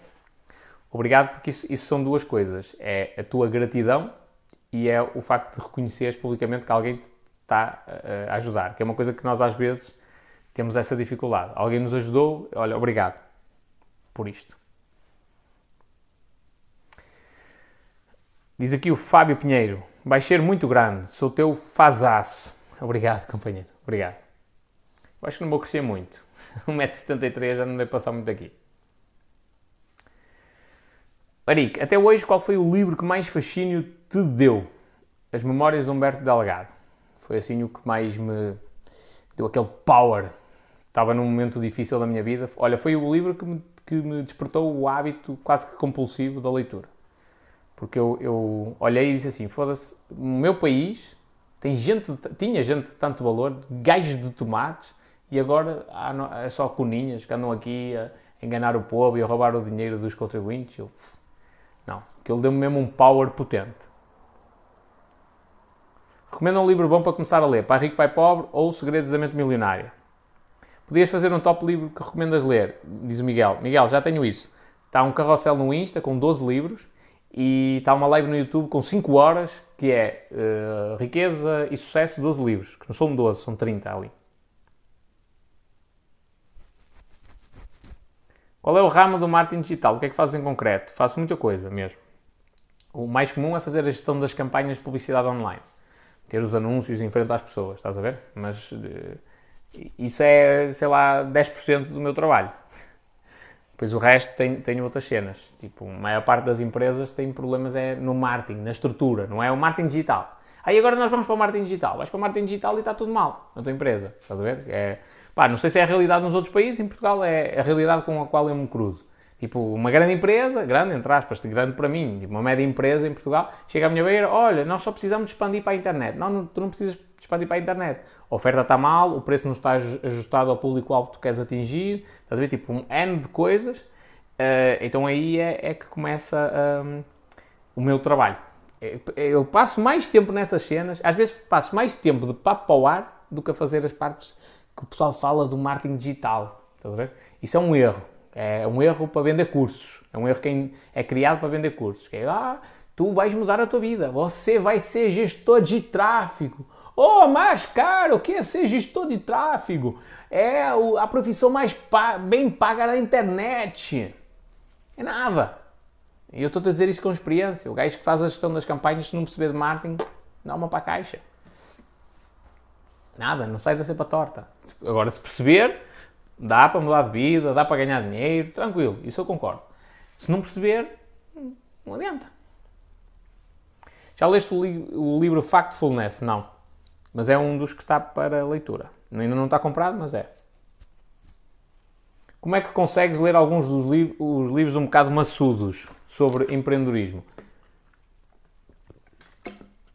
Olha, eu tento não escolher livros muito chatos. tento. Volta e meia aparecem, mas é a cena de ter disciplina. Quando, porque é que partiu o livro é maçudo? Porque o ato de ler é um ato que te sentes desconfortável. Tu dizes, aí, que chunga. Vou agora ler. Olha, 11 e meia da noite eu já devia estar na cama a dormir e ainda vou ler agora meia hora. Não. Se tu começares ao contrário, se começares a ler de manhã, a primeira coisa que eu fiz no meu dia hoje, li 45 minutos. E, e digo-te mais. Olha, não estudei piano porque deixei para o final do dia, não tive tempo. Mas li 45 minutos de manhã e ao longo do dia, tipo, havia o bichinho. Vai ler mais, vai ler mais um bocadinho, anda lá, vai ler, vai ler. Porquê? Porque é sede do conhecimento. Quanto mais sabes, mais queres saber. E o princípio de tu ganhares poder é tu teres conhecimento, para poderes aplicá-lo.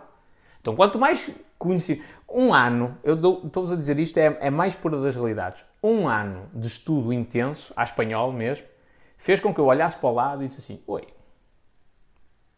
desculpa lá a expressão, só burros à minha volta. Porque no sítio onde eu estava era isto. Só burros. Foda-se. Os não percebem nada desta merda. Nada, nada, nada. E deu-me uma confiança completamente diferente. Espera aí, estes gajos são licenciados, andaram aqui anos e anos e anos a fio. Não percebem nada desta merda, nada. Nem da área deles, quanto mais de, de outras áreas. Foda-se. Agora não. Agora começa a conviver com pessoas que são mais inteligentes que eu. Estás a ver? E eu sinto-me burro à beira delas. E é assim. É, eu sinto-me burro e vou aprendendo com elas. Há um dia que se calhar passo por elas e vou à procura de outro sítio onde me sinto ainda mais burro. É sempre assim. Agora, hum, como é que tu consegues quebrar essa cena de Ei, livros maçudos? É fácil. Divides o número de páginas para teres um objetivo eh, diário e lês de manhã, sempre com aquela regularidade, sempre naquele horário, tal, tal, tal, tal, tal. Chega uma altura que aquilo se torna um hábito, gasta menos energia mental, nem pensas nisso.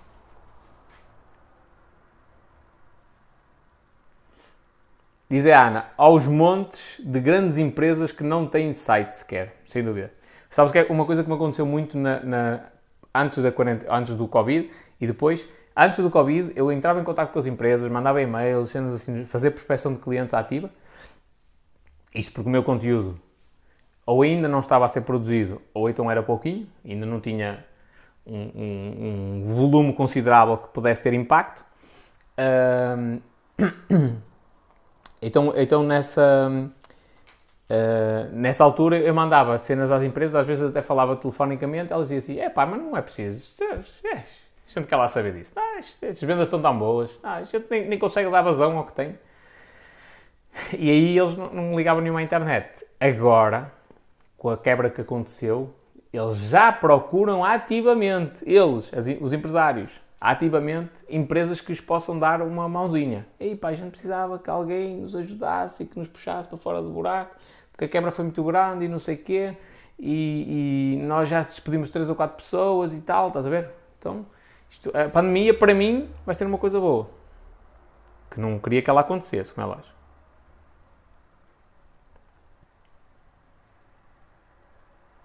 Diz a Carla. Eu acho que é, as tuas perguntas, Carla, provavelmente é, são perguntas de alguém que está à procura de dar um, uma nova direção à vida. Ok?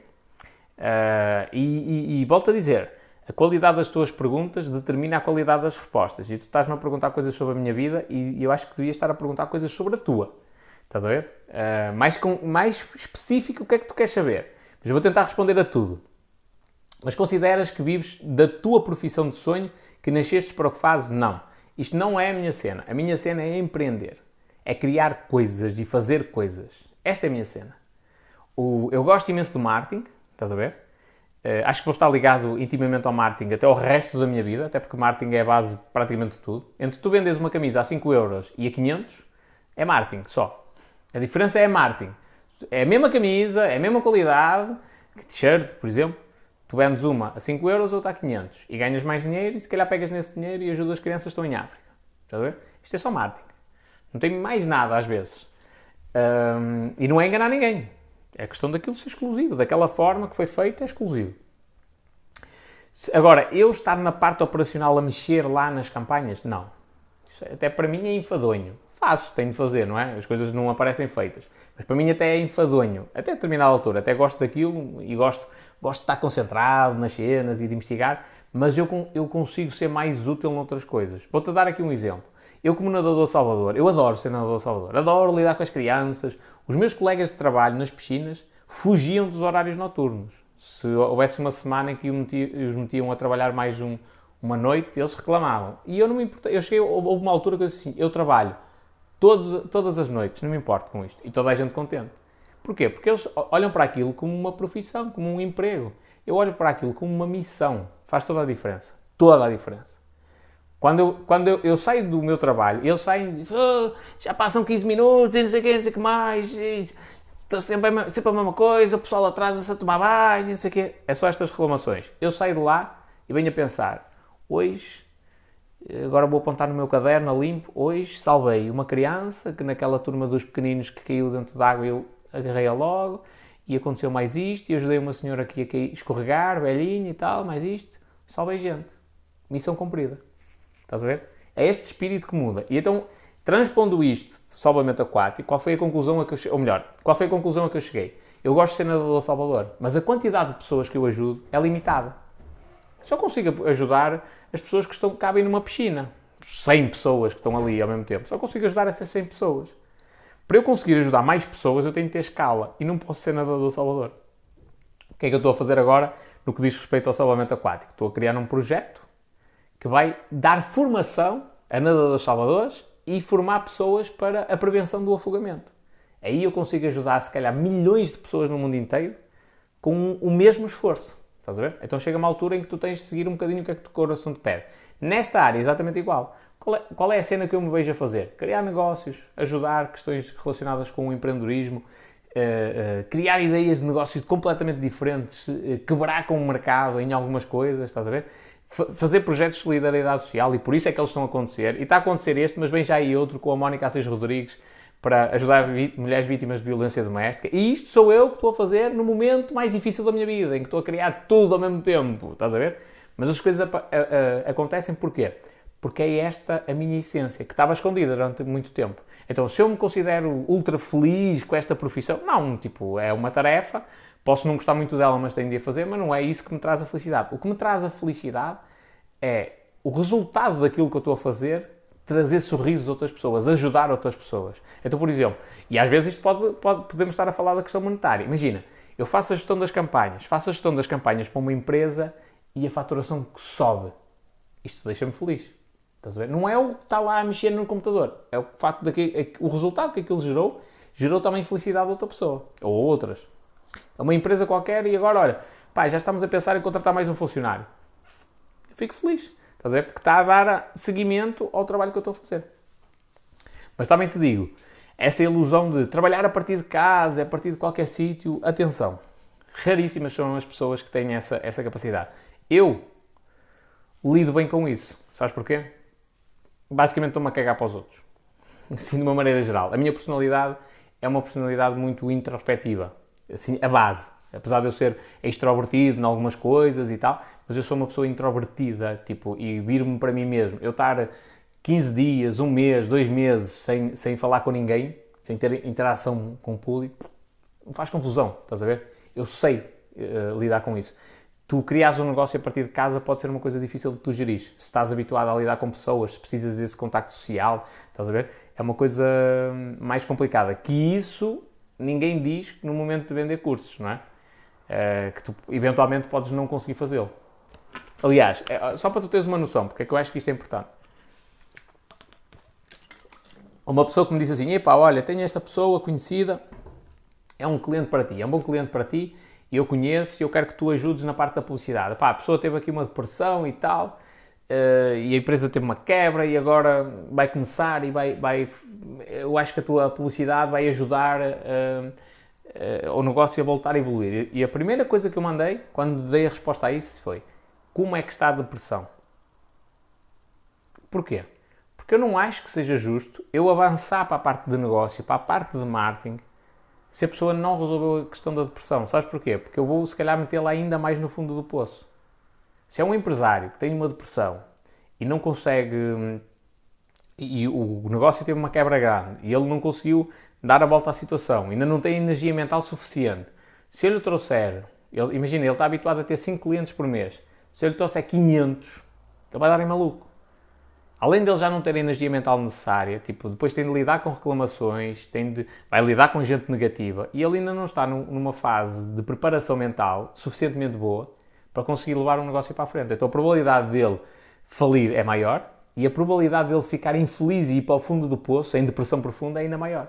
Então a minha primeira pergunta foi: como é que está a questão da depressão? Esquece o dinheiro, porque isso é uma coisa secundária. Se ele estiver bem, avançamos já. Se não tiver, primeiro vamos resolver o problema de fundo. E isto é, é a questão que tu deves analisar quando estás a, a tentar mudar de vida, a tentar mudar de carreira. Ok, e agora o pessoal fala aí de fazer cursos e vender e trabalhar a partir de casa e não sei o quê. Será que eu me adapto a isso? Será que eu me adapto? Olha, por exemplo, empreender. Eu, eu dou aqui uma mensagem muito positiva em relação a empreender, mas depois, quando, quando falamos em privado, eu também tiro o tapete, entre aspas. Que é para tu cair na realidade do género. Eu dou-te a motivação para tu ganhares ideias e, como, e ganhas aquele espírito para empreender, mas depois também te digo assim: olha, estás disposta a trabalhar 7 dias por semana? 12 horas por dia? Pode não ser preciso, mas pode ser preciso. Ainda, ainda há pouco falei. Ontem foi domingo. Quase toda a gente foi para a praia. Eu, durante a tarde, estive a dar uma consultoria. Estive a reunir com um cliente meu. Estivemos a analisar o negócio dele. Estivemos a definir a estratégia para hoje começarmos a aplicar. Estás a ver? Estás disposta a isso? Porque a maioria das pessoas não estão. Estás a ver? Então, quando, quando elas começam a planear essa transição, se elas me disserem eu não estou disposta a fazer isso, no teu caso, imagina, não estou disposta a fazer isso, ok, então tens de ter consciência de que vai ter de ser em paralelo. Vais ter de fazer isto, tens o teu trabalho e fazes isto em paralelo. E se um dia este projeto crescer o suficiente para tu largares o outro, tudo bem. Se não, e pode, pode ser que neste período dês maluca, porque ter um emprego e ainda trabalhares no teu negócio é, é dose.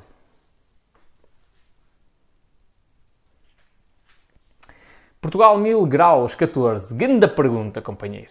Estás a ver? Tenho de te elogiar, mano. Grande pergunta. Espanhol, como é que uma pessoa que tinha média de 19 na faculdade, hoje em dia ganha salário mínimo? Fácil, companheiro, porque ela é avaliada na faculdade pela capacidade de reter conhecimento. Só. Não é avaliada pela competência. E depois tens uma cena que é a selva o mundo real, o mercado de trabalho, o mercado mesmo todo, geral, que te avalia pela competência. E, e como é que ele te avalia pela competência? É uma nota de 0 a 20? Não. É o dinheiro. que é uma moeda de troca, não é? É pelo dinheiro que o mercado te avalia. És competente, ganhas dinheiro. Não és, não ganhas. És competente e o teu patrão não reconhece e não ganhas dinheiro, a culpa é tua. Não é o mercado, a culpa é tua. És tu que tens de sair e ir à procura de uma cena melhor.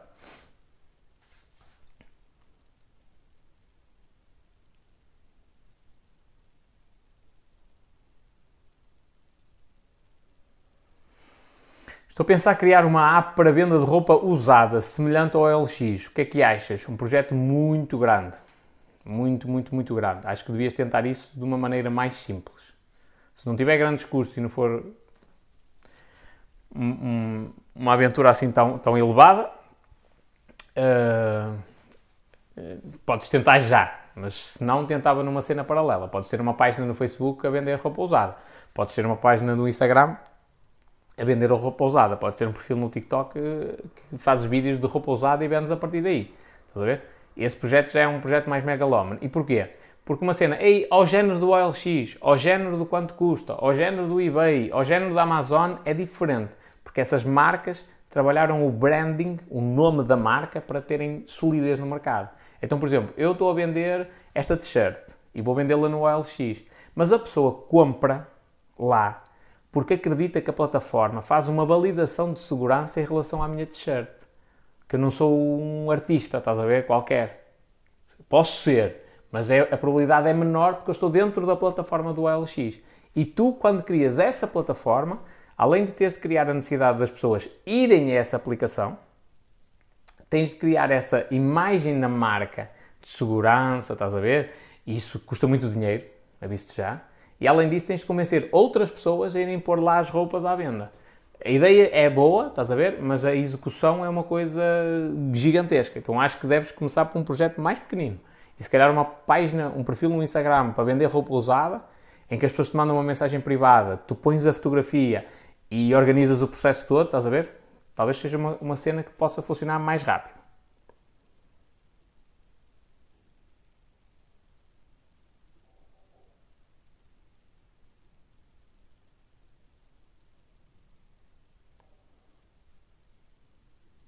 Vou abrir a minha primeira empresa. Algum conselho? Prepara-te.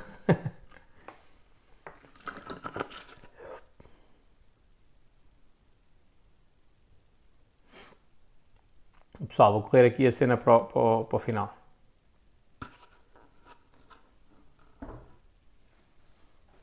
Os prestadores de serviços, através da app, arranjam clientes pela app e eu recebo percentagens. Espera aí.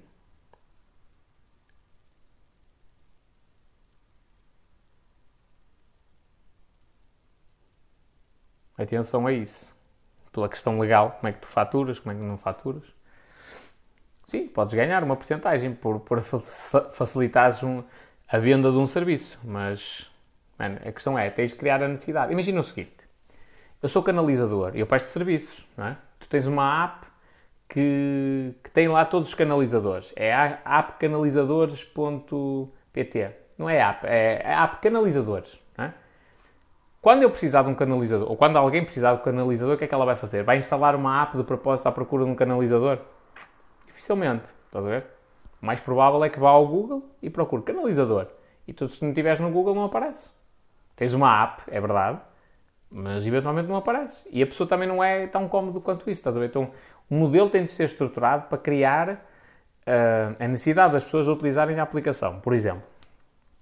E depois tem de, de, tens de consolidar a tua marca para as pessoas conhecerem aquilo como algo confiável.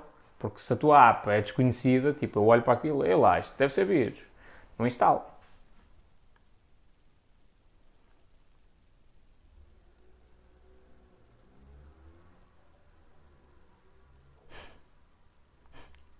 Jesus, que, que incentivo. Ana Ribeira a dizer, conselhos para quem vai abrir uma empresa, começa por baixo. O, o Tiago a dizer, uh, prepara-te, não é? O Pedro e a, e a Mafalda a dizer, tenho um conselho para quem vai abrir uma empresa, prepara-te para falir.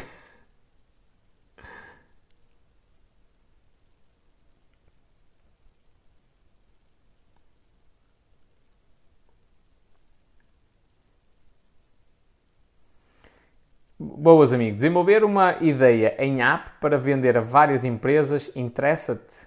Pergunta aqui o Filipe. Não percebi bem o contexto da tua pergunta, companheiro. Eu desenvolver para vender a várias empresas? Não tenho propriamente essa ideia.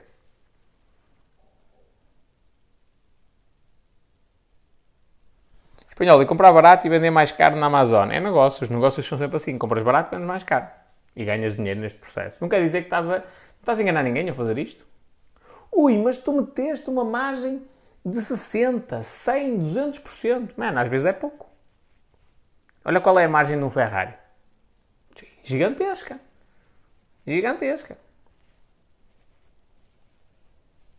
Gigantesca. A nível percentual não há de ser assim tão grande, não é? Mas imagina, tendo em conta o valor, o, o, vendedor de peças para um Ferrari diz assim: ui, os gajos metem tanto dinheiro em cima desta máquina. Ele está só a analisar uma, uma das peças, não é? Depois tem de ser o todo e quantas pessoas é que não ganham naquele processo. E além das pessoas que ganham, quanto tempo é que demora até se vender um carro daqueles, não é? Tudo isto tem de ser pago. Qual é a tua opinião sobre o curso de Relações Internacionais? Não te posso dizer, companheiro, não, não fiz. Minha gente, estou ultra cansado.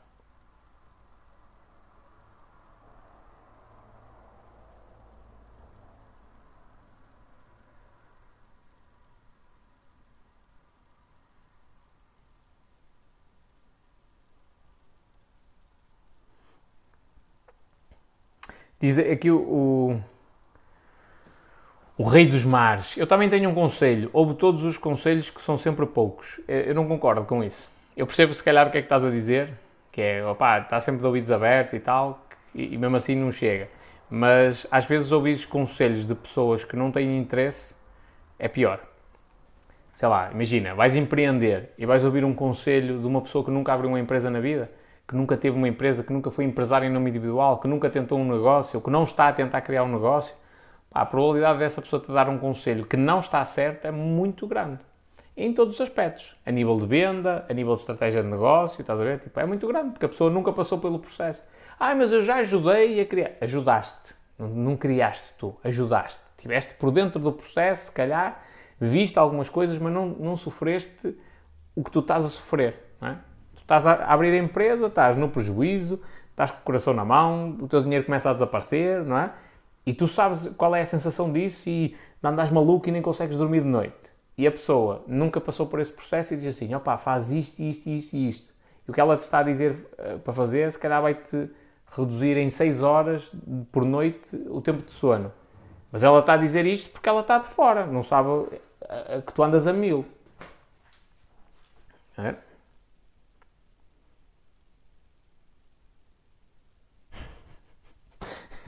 Diz a Ana. O rei dos mares está afetado pelas ondas da Nazaré. é o McNamara.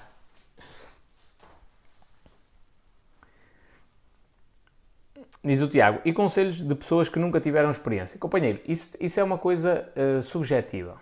Eu, eu, concordo contigo. Tipo, pessoas que nunca passaram pelo processo ou que, que estão uh, predispostas a, a avançar para esse caminho, não é?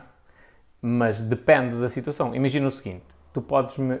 Eu, eu, quando comecei, não tinha experiência. Mas eu já tinha uma visão em relação a marketing e aquilo que eu queria muito concreta. Estás a ver? Então, eu não tenho experiência, é verdade, mas toda a gente começa sem experiência. O Elon Musk começou sem experiência. Não é pelo Elon Musk não ter experiência quando ele começou que eu vou desvalorizar a perspectiva dele. Ou o Bill Gates, ou o Steve Jobs, todos eles começaram sem experiência. Nenhum começou com, com experiência, estás a ver? Mas a questão é, eles, mesmo não tendo experiência, eles tinham objetivos e estavam dispostos a passar pelo processo. O que eu estou aqui a dizer é mais no sentido de tu vais abrir uma empresa, até podes estar a falar com um gajo, olha, podes estar a falar comigo. Eu não tenho empresa, sou empresário em nome individual, mas eu estou a passar pelo processo. Estou a sofrer, digamos assim. Estás a ver? Outra, ou seja, eu estou disponível a passar por essa dificuldade para chegar a um nível considerável. Outra coisa é tu pedires a, a opinião a alguém que trabalhou 40 anos numa empresa que nunca empreendeu na vida. É lógico que aquela pessoa tem uma visão e é válida, tem a opinião dela, mas não conhece a tua realidade. Ou não está disposta a conhecer sequer. Estás a ver? O nível de ansiedade dela nunca chegou, se calhar, ao mesmo limite que o teu, o nível de stress igual, estás a ver? É mais neste sentido que eu estou a dizer isto.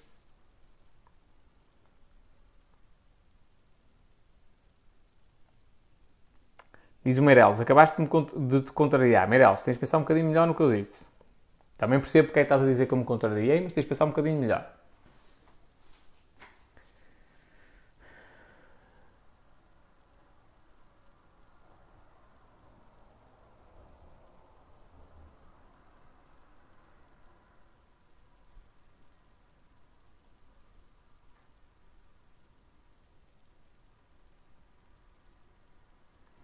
Como desenvolver um cronograma de atividades para implantar o planejamento estratégico de negócios? Pergunta aqui o Diogo Torres. Companheiro, faz. Esse é o segredo, faz. Como Eu não estou a dizer que o planeamento não é importante. É, convém. Mas é mais importante tu fazeres do que estás só a planear. Repara, repara a, a dimensão da tua pergunta. Como desenvolver um cronograma de atividades para implantar o planejamento estratégico de negócios. Olha a complexidade da cena que tu estás a criar. Neste tempo em que tu escreveste o comentário, em que eu li e que te estou a responder, tu já fazias uma atividade qualquer, qualquer, do teu negócio. Menos uma. Estás a ver? Menos uma. Epá, falta-me mandar um e-mail, uh, olha, falta-me mandar um e-mail ao Santo Emprego para ver como é que faço os estágios. Já tinha mandado o e-mail. Então não precisei de criar o cronográfico. E, e também há uma, há uma, técnica de produtividade que é a tarefa que, que, tu estás a pensar demora menos de 2 minutos, se assim, faz já. Eu não gosto dessa técnica já agora, não gosto. Mas imagina, estou aqui, demora menos de 2 minutos, faço já. Então a cena é essa. Faz, esquematiza, começa a ganhar entendimento sobre o que é prioridade.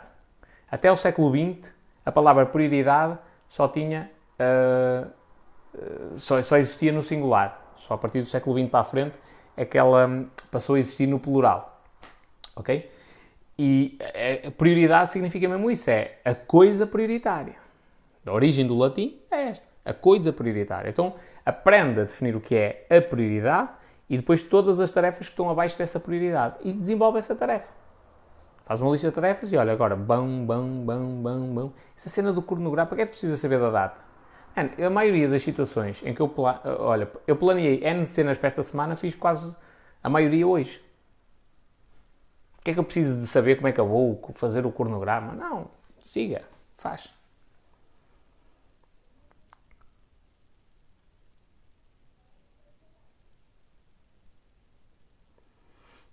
Diz aqui o Rafa, então achas desnecessário a gestão de projetos? NIM. É?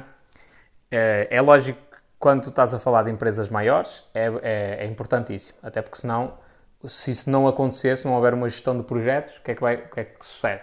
Há um gajo que puxa para a esquerda, o outro puxa para a direita, o outro vai para a frente, o outro vai para trás e, e ninguém sai do sítio. Está toda a gente a fazer força para lados diferentes e o, o corpo não sai do sítio, não é? Pronto. É, é, então, nessas empresas, sim. Agora, não no sentido em que a, a faculdade ensina-te que tu precisas isso e para tu abrir um negócio tu não vais precisar disso. Todos os negócios salvo raras exceções, a menos que tu tenhas uma, uma ideia megalómana e que consigas captar investimento para criar essa ideia megalómana. Mesmo assim, na maioria das vezes, até o Facebook, amigo. O Facebook começou do zero. Uma empresa pequenina. A Google começou com uma empresa pequenina. Que, aliás, nem existia como empresa.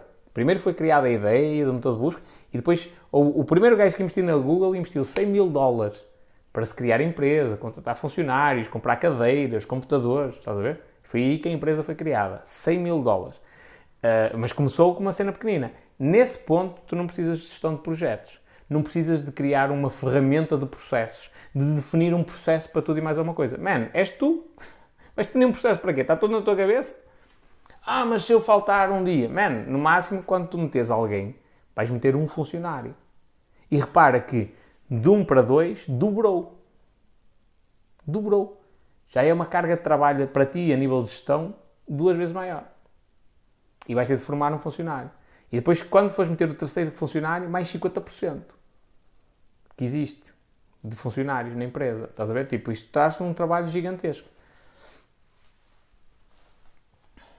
Se quiseres construir um hotel ou um resort, precisas de um gestor de projetos. É isso que eu te estou a dizer. Se tu quiseres ir para uma empresa, mas tu vais construir um hotel, essa é a questão. É isto que a faculdade vos engana, mas tipo, atira-vos areia para os olhos e o pior é que, que cola. Tu vais construir um hotel, Mano, o Cristiano Ronaldo já era multimilionário quando investiu no primeiro hotel. Multimilionário. E só para tu teres uma noção, no nível em que ele está de riqueza, tu já começas a investir em hotéis como uma estratégia de diversificação e às vezes até parqueamento de capitais. Estás a ver? É para não pagar tantos impostos. Já nem é porque tu queres construir um hotel, já é para desviar o dinheiro, entre aspas, e não pagares tanto ao Estado. Estás a ver? Já era multimilionário. Tu vais, ele começou assim? Não. Tu vais começar por construir um hotel? Vais começar por construir um resort? Não vais, mano. Não vais. Dificilmente tu vais conseguir isso. A menos que tu me digas, já pá, a minha família é, é abastada, ou tenho aqui pessoas que estão disponíveis para investir em mim, mas dificilmente. É olha, um miúdo de 18 anos, 25, acabadinho de sair da faculdade, olha, vou construir um hotel. E vou, vou falar aqui com meia dúzia de investidores e eles vão meter dinheiro na mão e eu não tenho experiência nenhuma, nem a vender, nem nada, não tenho experiência na hotelaria. Os gajos vão meter aqui não sei quantos milhões na mão. Não vai acontecer. Se calhar até vais começar por uma cena uh, pequenina.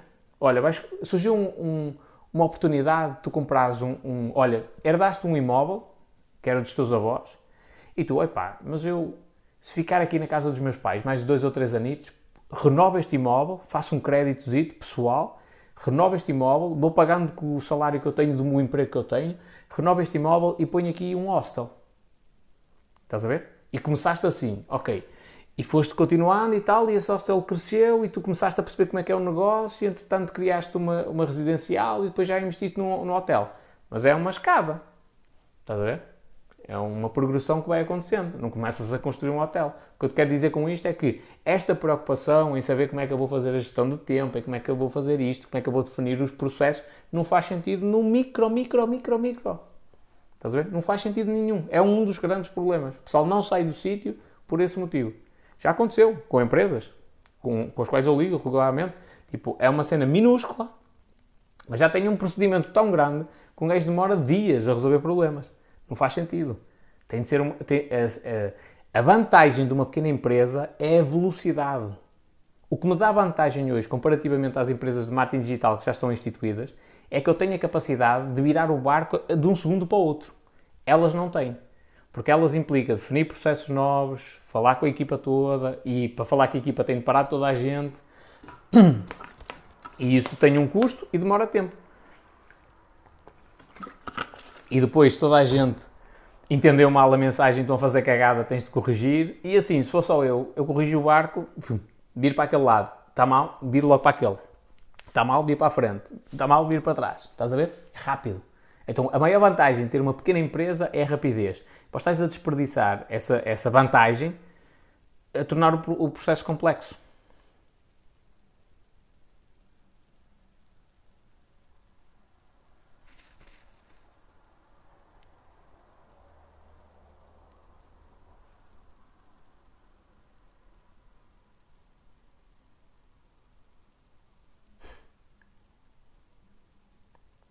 Diz o Rafa, uh, não vou começar por ser o gestor de projetos, mas é uma das profissões com o melhor ordenado. Companheiro, sonho é alto. Estou a dizer isto para teu bem. Se andas à procura tipo de ordenado, este não é o teu sítio. Estás a ver? Definitivamente não é o teu sítio. É alto. Porquê é que tens de depender de um ordenado? Porquê é que tu não podes? Porquê é que em vez de tu gerir o projeto, não podes ser o dono da empresa?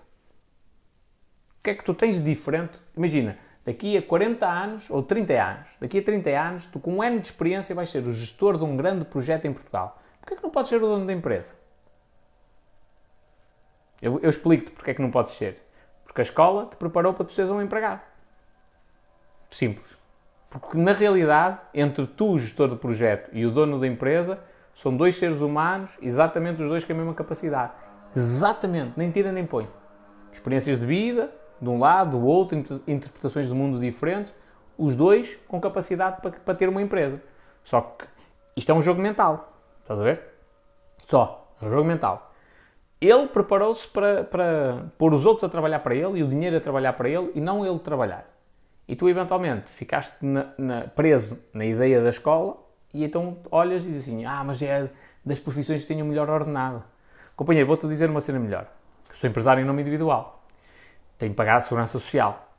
E tu, tu fazes uma declaração trimestral E a Segurança Social diz assim: próximo, a partir do próximo mês, o valor que tem de pagar é tanto.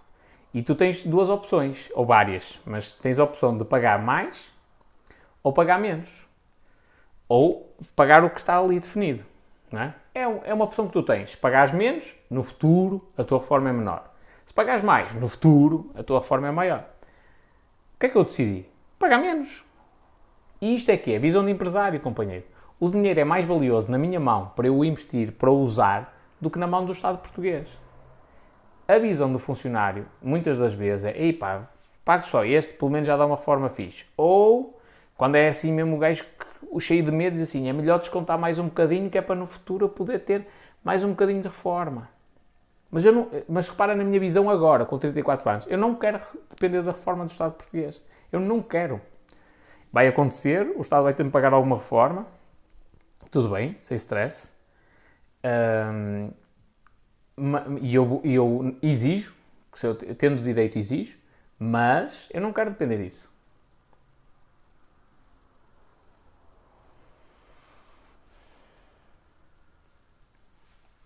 Já vou para o nono ano e vou escolher para o décimo. Uh, o que vou escolher no décimo vai mudar, o meu, vai mudar o meu futuro? Não, companheiro. Podes até errar completamente. Podes errar à vontade. E podes reprovar N tempo. Isto não define o teu futuro, companheiro. Não define. O que define é a tua competência. Tu podes ter dificuldade na escola e sair cá fora e ser um gajo ultra bem sucedido. Ultra bem sucedido. Estás a ver? Uh, tens muitos exemplos disso. Estás a ver? Thomas Edison, inclusivamente, era considerado um retardado pela professora da primária. Um dos homens mais importantes da história da humanidade.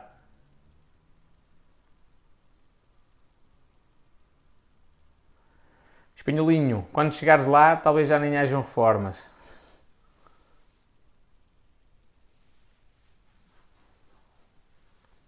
Tu podes escolher, não, não podes escolher quanto é que podes descontar. Podes escolher se, podes, se descontas até mais 25% ou até menos 25%. Acho que é isso. O espanhol o que é que fez? Menos 25%. Dinheiro do meu lado. Então, e trabalhar numa multinacional e chegar a CEO não é melhor? Não, companheiro. Não. Eu vou-te vou -te responder outra vez porque eu sei que tu és um gajo nome. Não. Vou-te explicar porque é que não é melhor. Um CEO normalmente uma grande empresa trabalha muitas horas, companheiro, muitas, muitas horas. Estamos a falar de horários de trabalho, pá, podem ser flexíveis, podes não ter um horário das 9 às 6, podes às vezes entrar só de tarde, outras vezes de manhã, outras vezes trabalhas à noite, não interessa. Mas, no mínimo, deve estar a falar de um gajo que trabalha para aí 50, 60 horas por semana, no mínimo, no mínimo. Além disso, tem toda a responsabilidade da empresa sobre os ombros dele, estás a ver? É lógico que quando está tudo bem, até podes cagar para aquilo. Mas uh, depois, mais para a frente, se as coisas correrem mal, é ético que investidores e, e, ou o dono da empresa te vão apontar o dedo e vão exigir responsabilidades, estás a ver? Portanto, vais trabalhar muitas horas, vais sacrificar às vezes a tua vida pessoal para ser CEO e continuas a ganhar um salário, man. Ei, mas eu recebo bastante dinheiro, mas qual é que é melhor? Tu seres CEO de uma empresa, teres um cargo importante e ganhas muito dinheiro, ou seres o dono da empresa, ganhares ainda mais dinheiro e não trabalhares e contratares outras pessoas para gerirem o teu negócio. Qual é que é melhor? É que tu tens a capacidade para as duas coisas, para ser o grande CEO e tens capacidade para ser o dono da empresa. Só que o problema é que a escola só te ensina a ser o grande CEO. E nem sempre isso é o que te faz feliz. Estás a ver? E mesmo assim, entre eu ser um grande CEO de uma grande empresa e eu ter o meu negócio com 4 ou 5 clientes, trabalhar a partir de casa e ninguém me chatear a cabeça, quando eu quero dou um pontapé no, no cu a um cliente e arranjo outro, é a cena mais valiosa. Eu ter a liberdade que às vezes tenho, ou melhor, que já tenho, que é estou aqui atrofiado a cabeça, vou duas horas para o meio do monte, dar uma caminhada.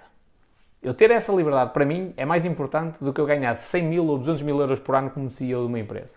Muito mais. Porquê? Eu, eu procuro dinheiro? Não, eu procuro liberdade. Dinheiro pode ser uma maneira de tu atingir essa liberdade. Ou pode ser uma ferramenta. Mas eu procuro a liberdade.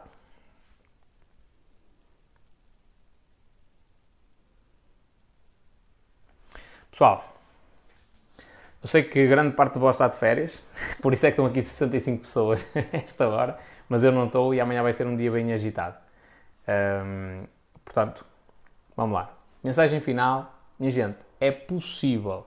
É possível. Todos vós, especialmente aqui os mais novos, uh, dentro de vós existe a capacidade de, de, de, empreender, de criar alguma coisa vossa, de ter algum, de ser mais do que aquilo que a escola vos prepara para ser. Portanto, é possível. É só vós acreditar nisso. Ok? Gente, pessoal do Insta, grande abraço. Até amanhã. Pessoal do TikTok, grande abraço também. Até amanhã.